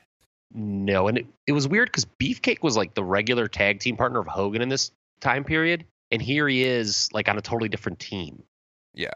And again, that speaks to the fact that they wanted to protect certain guys, and Dusty and Beefcake go over here. Um, it should be pointed out that at some point during the show, I'm positive they, yeah, they do. Um, they hype a no holds barred the match, the movie tag that pay per view, which took place where they actually you could order the paper the movie on pay per view, and then you got this tag team match in a cage, Hogan and Beefcake against Savage and Zeus, a rematch from SummerSlam.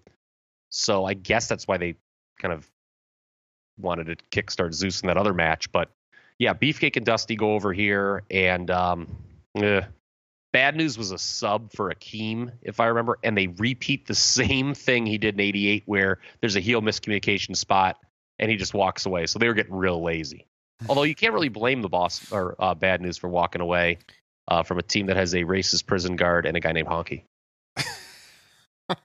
I've never thought of it that way, but that is. An and he was subbing point. for Akeem, so he was probably already offended. So you know, Um. All right. So then the the match with the best team names, King's Court taking on the four by fours.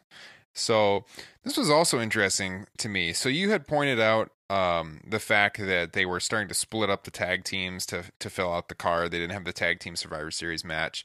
Um, so here we are in 1989. You have Bret Hart um, in a match without Jim Neidhart. He's on the uh, the team of the four by fours. It's Bret, Yes.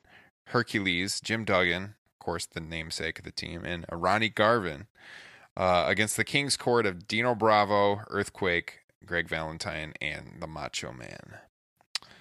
Also, not a very good match.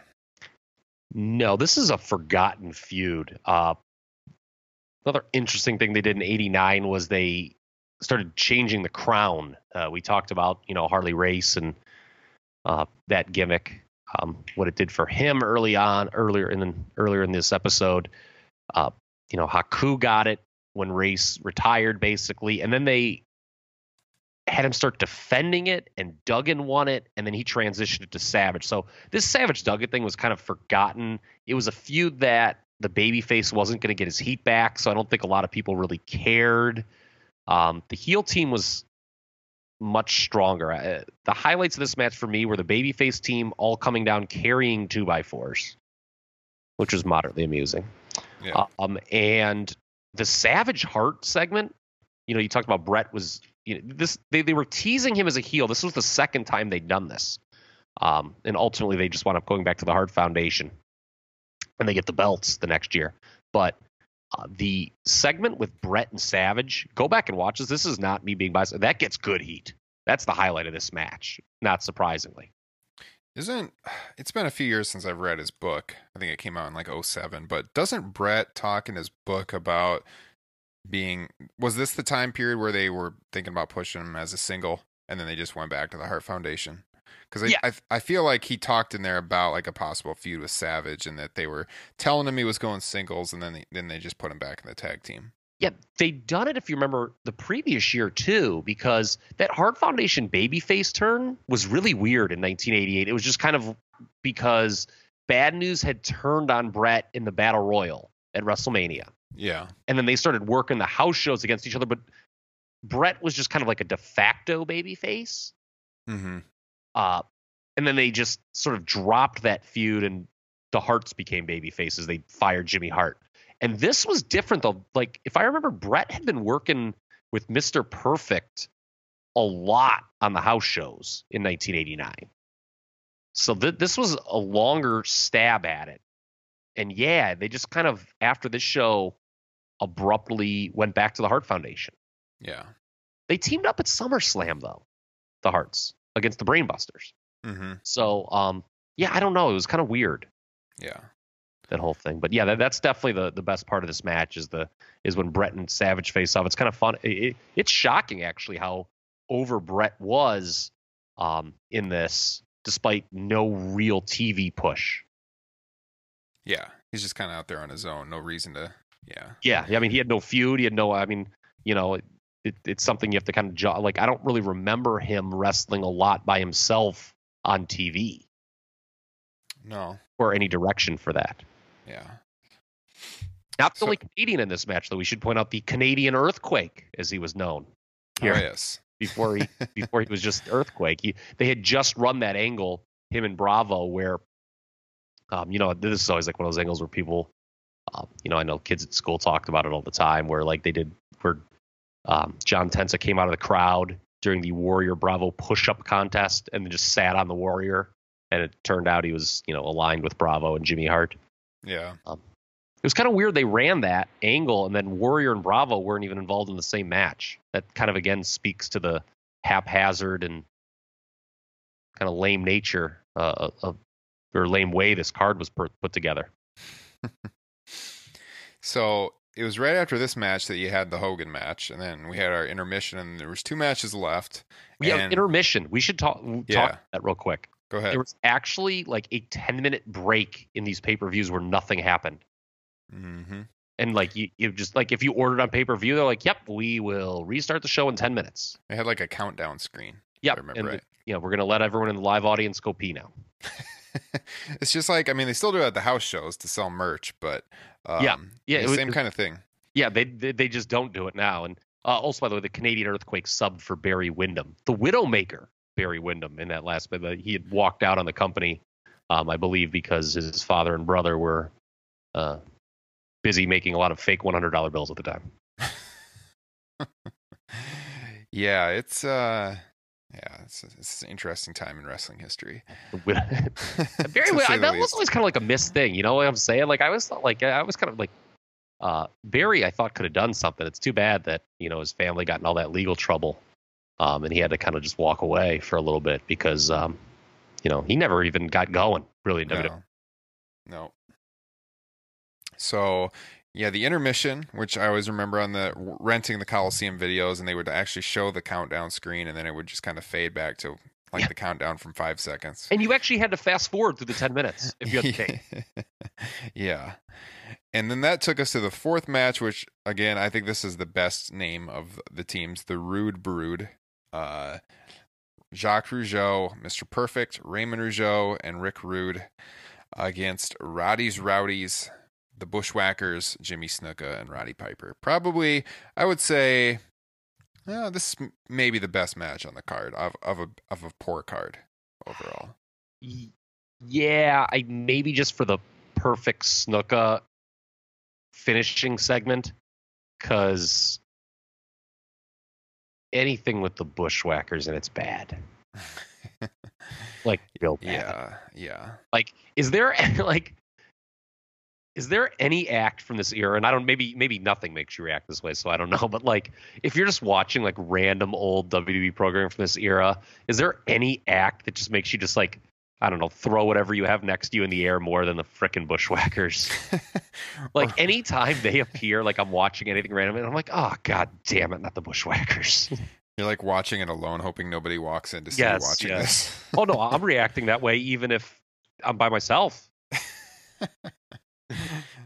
I can see you like sitting on your couch and you're like pulling up a blanket over your face, like you don't want to be seen, even by yourself in the mirror. Yeah, I just I just grab the remote and then I I, I refer to them by a a very bit. Hold on, hold on one second. But well, like we were saying, maybe maybe the best match. All of this for the main event, probably, but there's not a like neither. Like we said, neither of them are beyond No, three stars. yeah, but yeah, the, anyway, yeah, the bushwhackers they, they're just brutal, and then um, they got into lazy booking territory with Piper and Rude, which was one of the bigger push feuds at this time. It started at SummerSlam. Piper had come back to the company, uh, mooned Rick Rude at SummerSlam, costing him the Intercontinental title.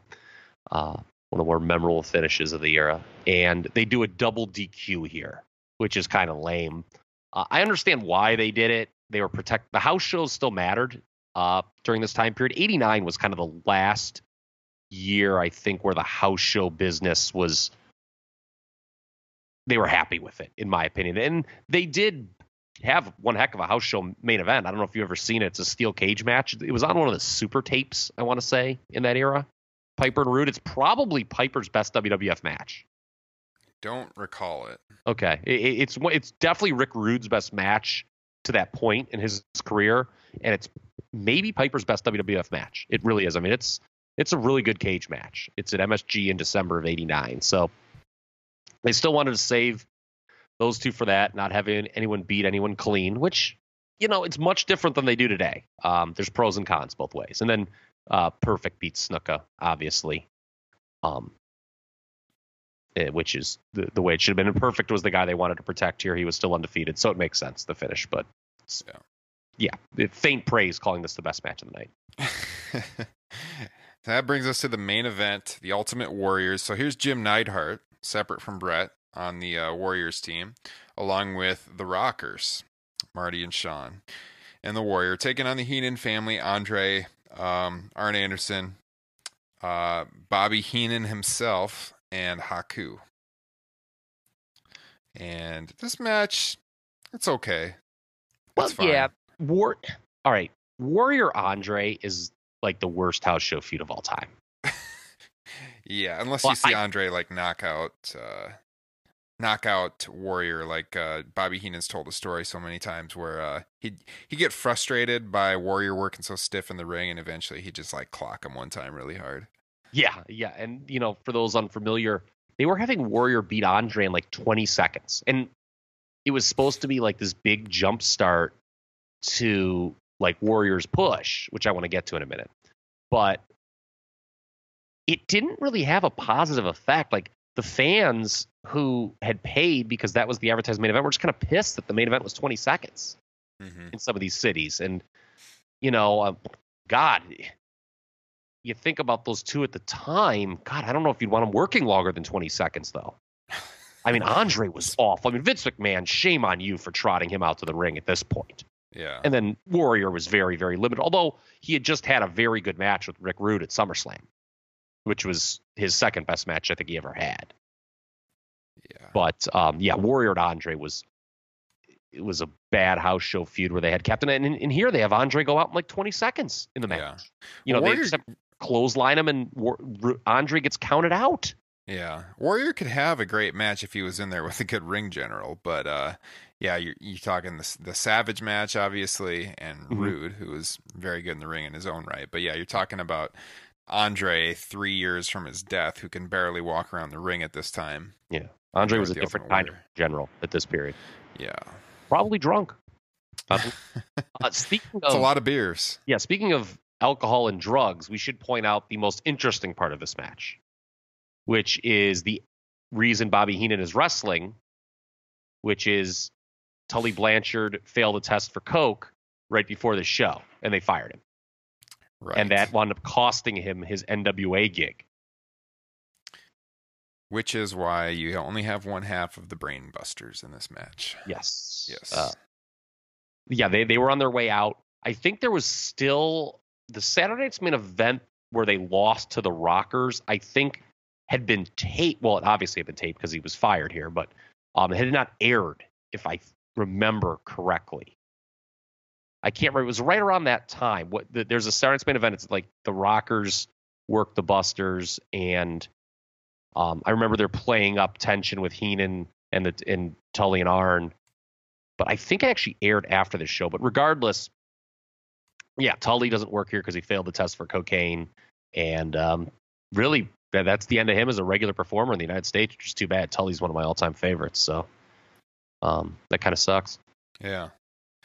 Yeah, that was that Saturday night's main event was on Halloween night. So about a month earlier. Oh, a month or okay. All Yeah. right. So they they'd already teased it. I, I remember that incorrectly. I apologize.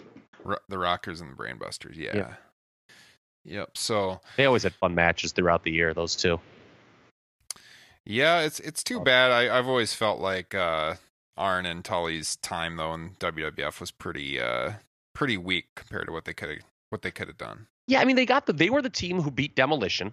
Yeah. After Demolition, you know, the record that, you know, by the time people listen to this may you know, if you've listened, unless you're listening to it within the first month of release, that that record may no longer be the record. Demolition's record. New Day is probably going to break it, but um, which was kind of big. But yeah, they they lost it back to him really quick.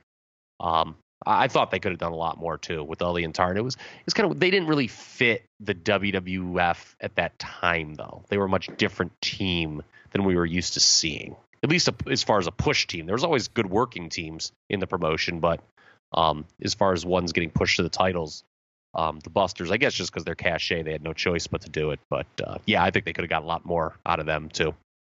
Yeah. So, any closing thoughts on this Survivor Series show? That's, that's the main event. Um, the well- match itself, not not a lot. Yeah, Warrior pinning Heenan, I think send the crown home happy. Yeah, I do have one closing thought. All right.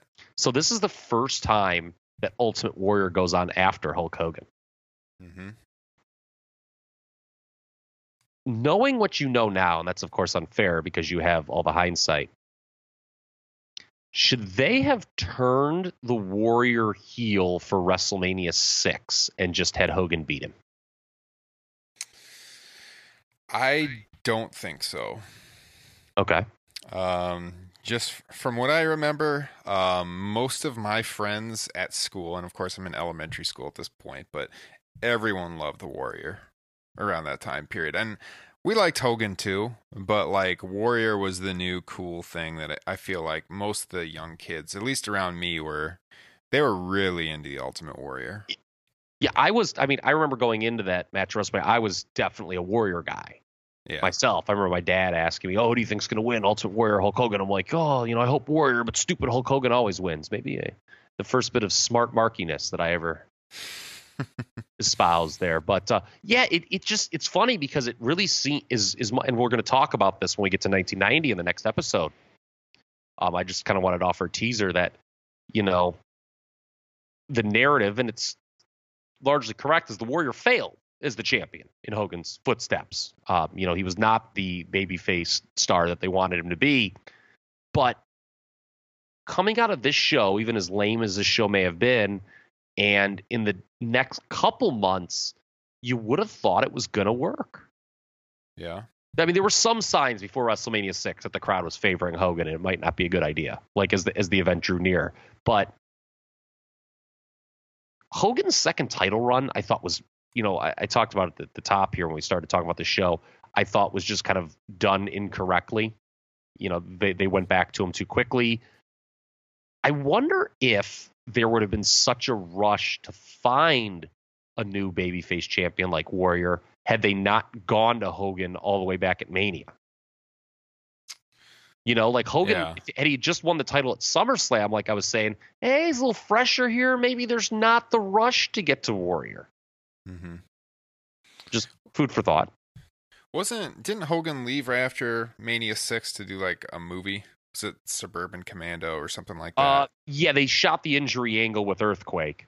Um, and remember, they shamelessly, like, you could like, I don't know, like, didn't like send money or something like something like the Get Well Hulk campaign or something like that. yeah, like yeah. send money and like beg him to come back. What a scam by Hulk Hogan. I, I don't know if there was money involved, but it was like there was a Get Well Hulk uh, campaign yeah, where they kept him off TV for a while, but all it did was put more heat on him uh, and not Mhm. Warrior. I mean, when, by the time that SummerSlam rolled around, Hogan was still clearly the most over baby face in the promotion. I just, I don't know. I just thought it was an interesting thing. Like with hindsight, and obviously it's a lot easier, you know, you know, do you t- turn Warrior heel and, and just have Hogan beat him at WrestleMania.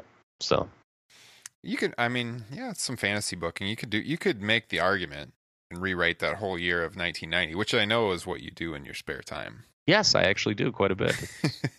Very odd way to spend my spare time. I'm going to bring this up again when we get to 1990 in the next episode too, because I think when you um, juxtapose how how hot Warrior was in '89 before he won the title with how much he had cooled the following year as champion, it's there's some arguments to be made.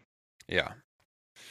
Well, that is a good transition. And uh, we'll be coming back at you guys with our next installment of the Survivor Series flashback. And, uh, well, we're going to start with 1990. I'm not quite sure how far we'll go in that show. We'll see how it goes. But we're, we're looking at covering three to four uh, Survivor maybe Series events. Who knows? Maybe we can get through '95. Some of those mid '90s ones Yeah. lack intrigue and headlines. So My hope was to go 90 to 95 next time. but we'll okay, yeah, I'll. I'm all for it. So, uh, like we've been saying on Top Rope Nation now, th- these Survivor Series flashbacks, they're going to be Patreon exclusive. We want to give you guys a reason to support the show, whether it's a dollar a month or two dollars a month or whatever you want. But just just to show you appreciate the show and you want more content from us, this is kind of a bonus deal we're doing on the side. Um, but we, we always like putting out more content. Um, another option that has been on the table is to do some pay per view post shows, maybe even some live broadcasts through uh, maybe like a Google Hangout. Kyle, we might have to get on the uh, the old webcam, Uh-oh. do a uh, live video cast. That would be Oh. for Patreon only subscribers. I'll have to put pants on for that one. so if you head on over to patreon.com slash top rope nation you can pledge some support to the show and help that happen and we'll be back with you for uh, the survivor series flashback number two and maybe even a pay-per-view post show after this year's survivor series. So with that being said i'm ryan drosty topropepress.com he is kyle ross and we'll catch you guys next time. Peace.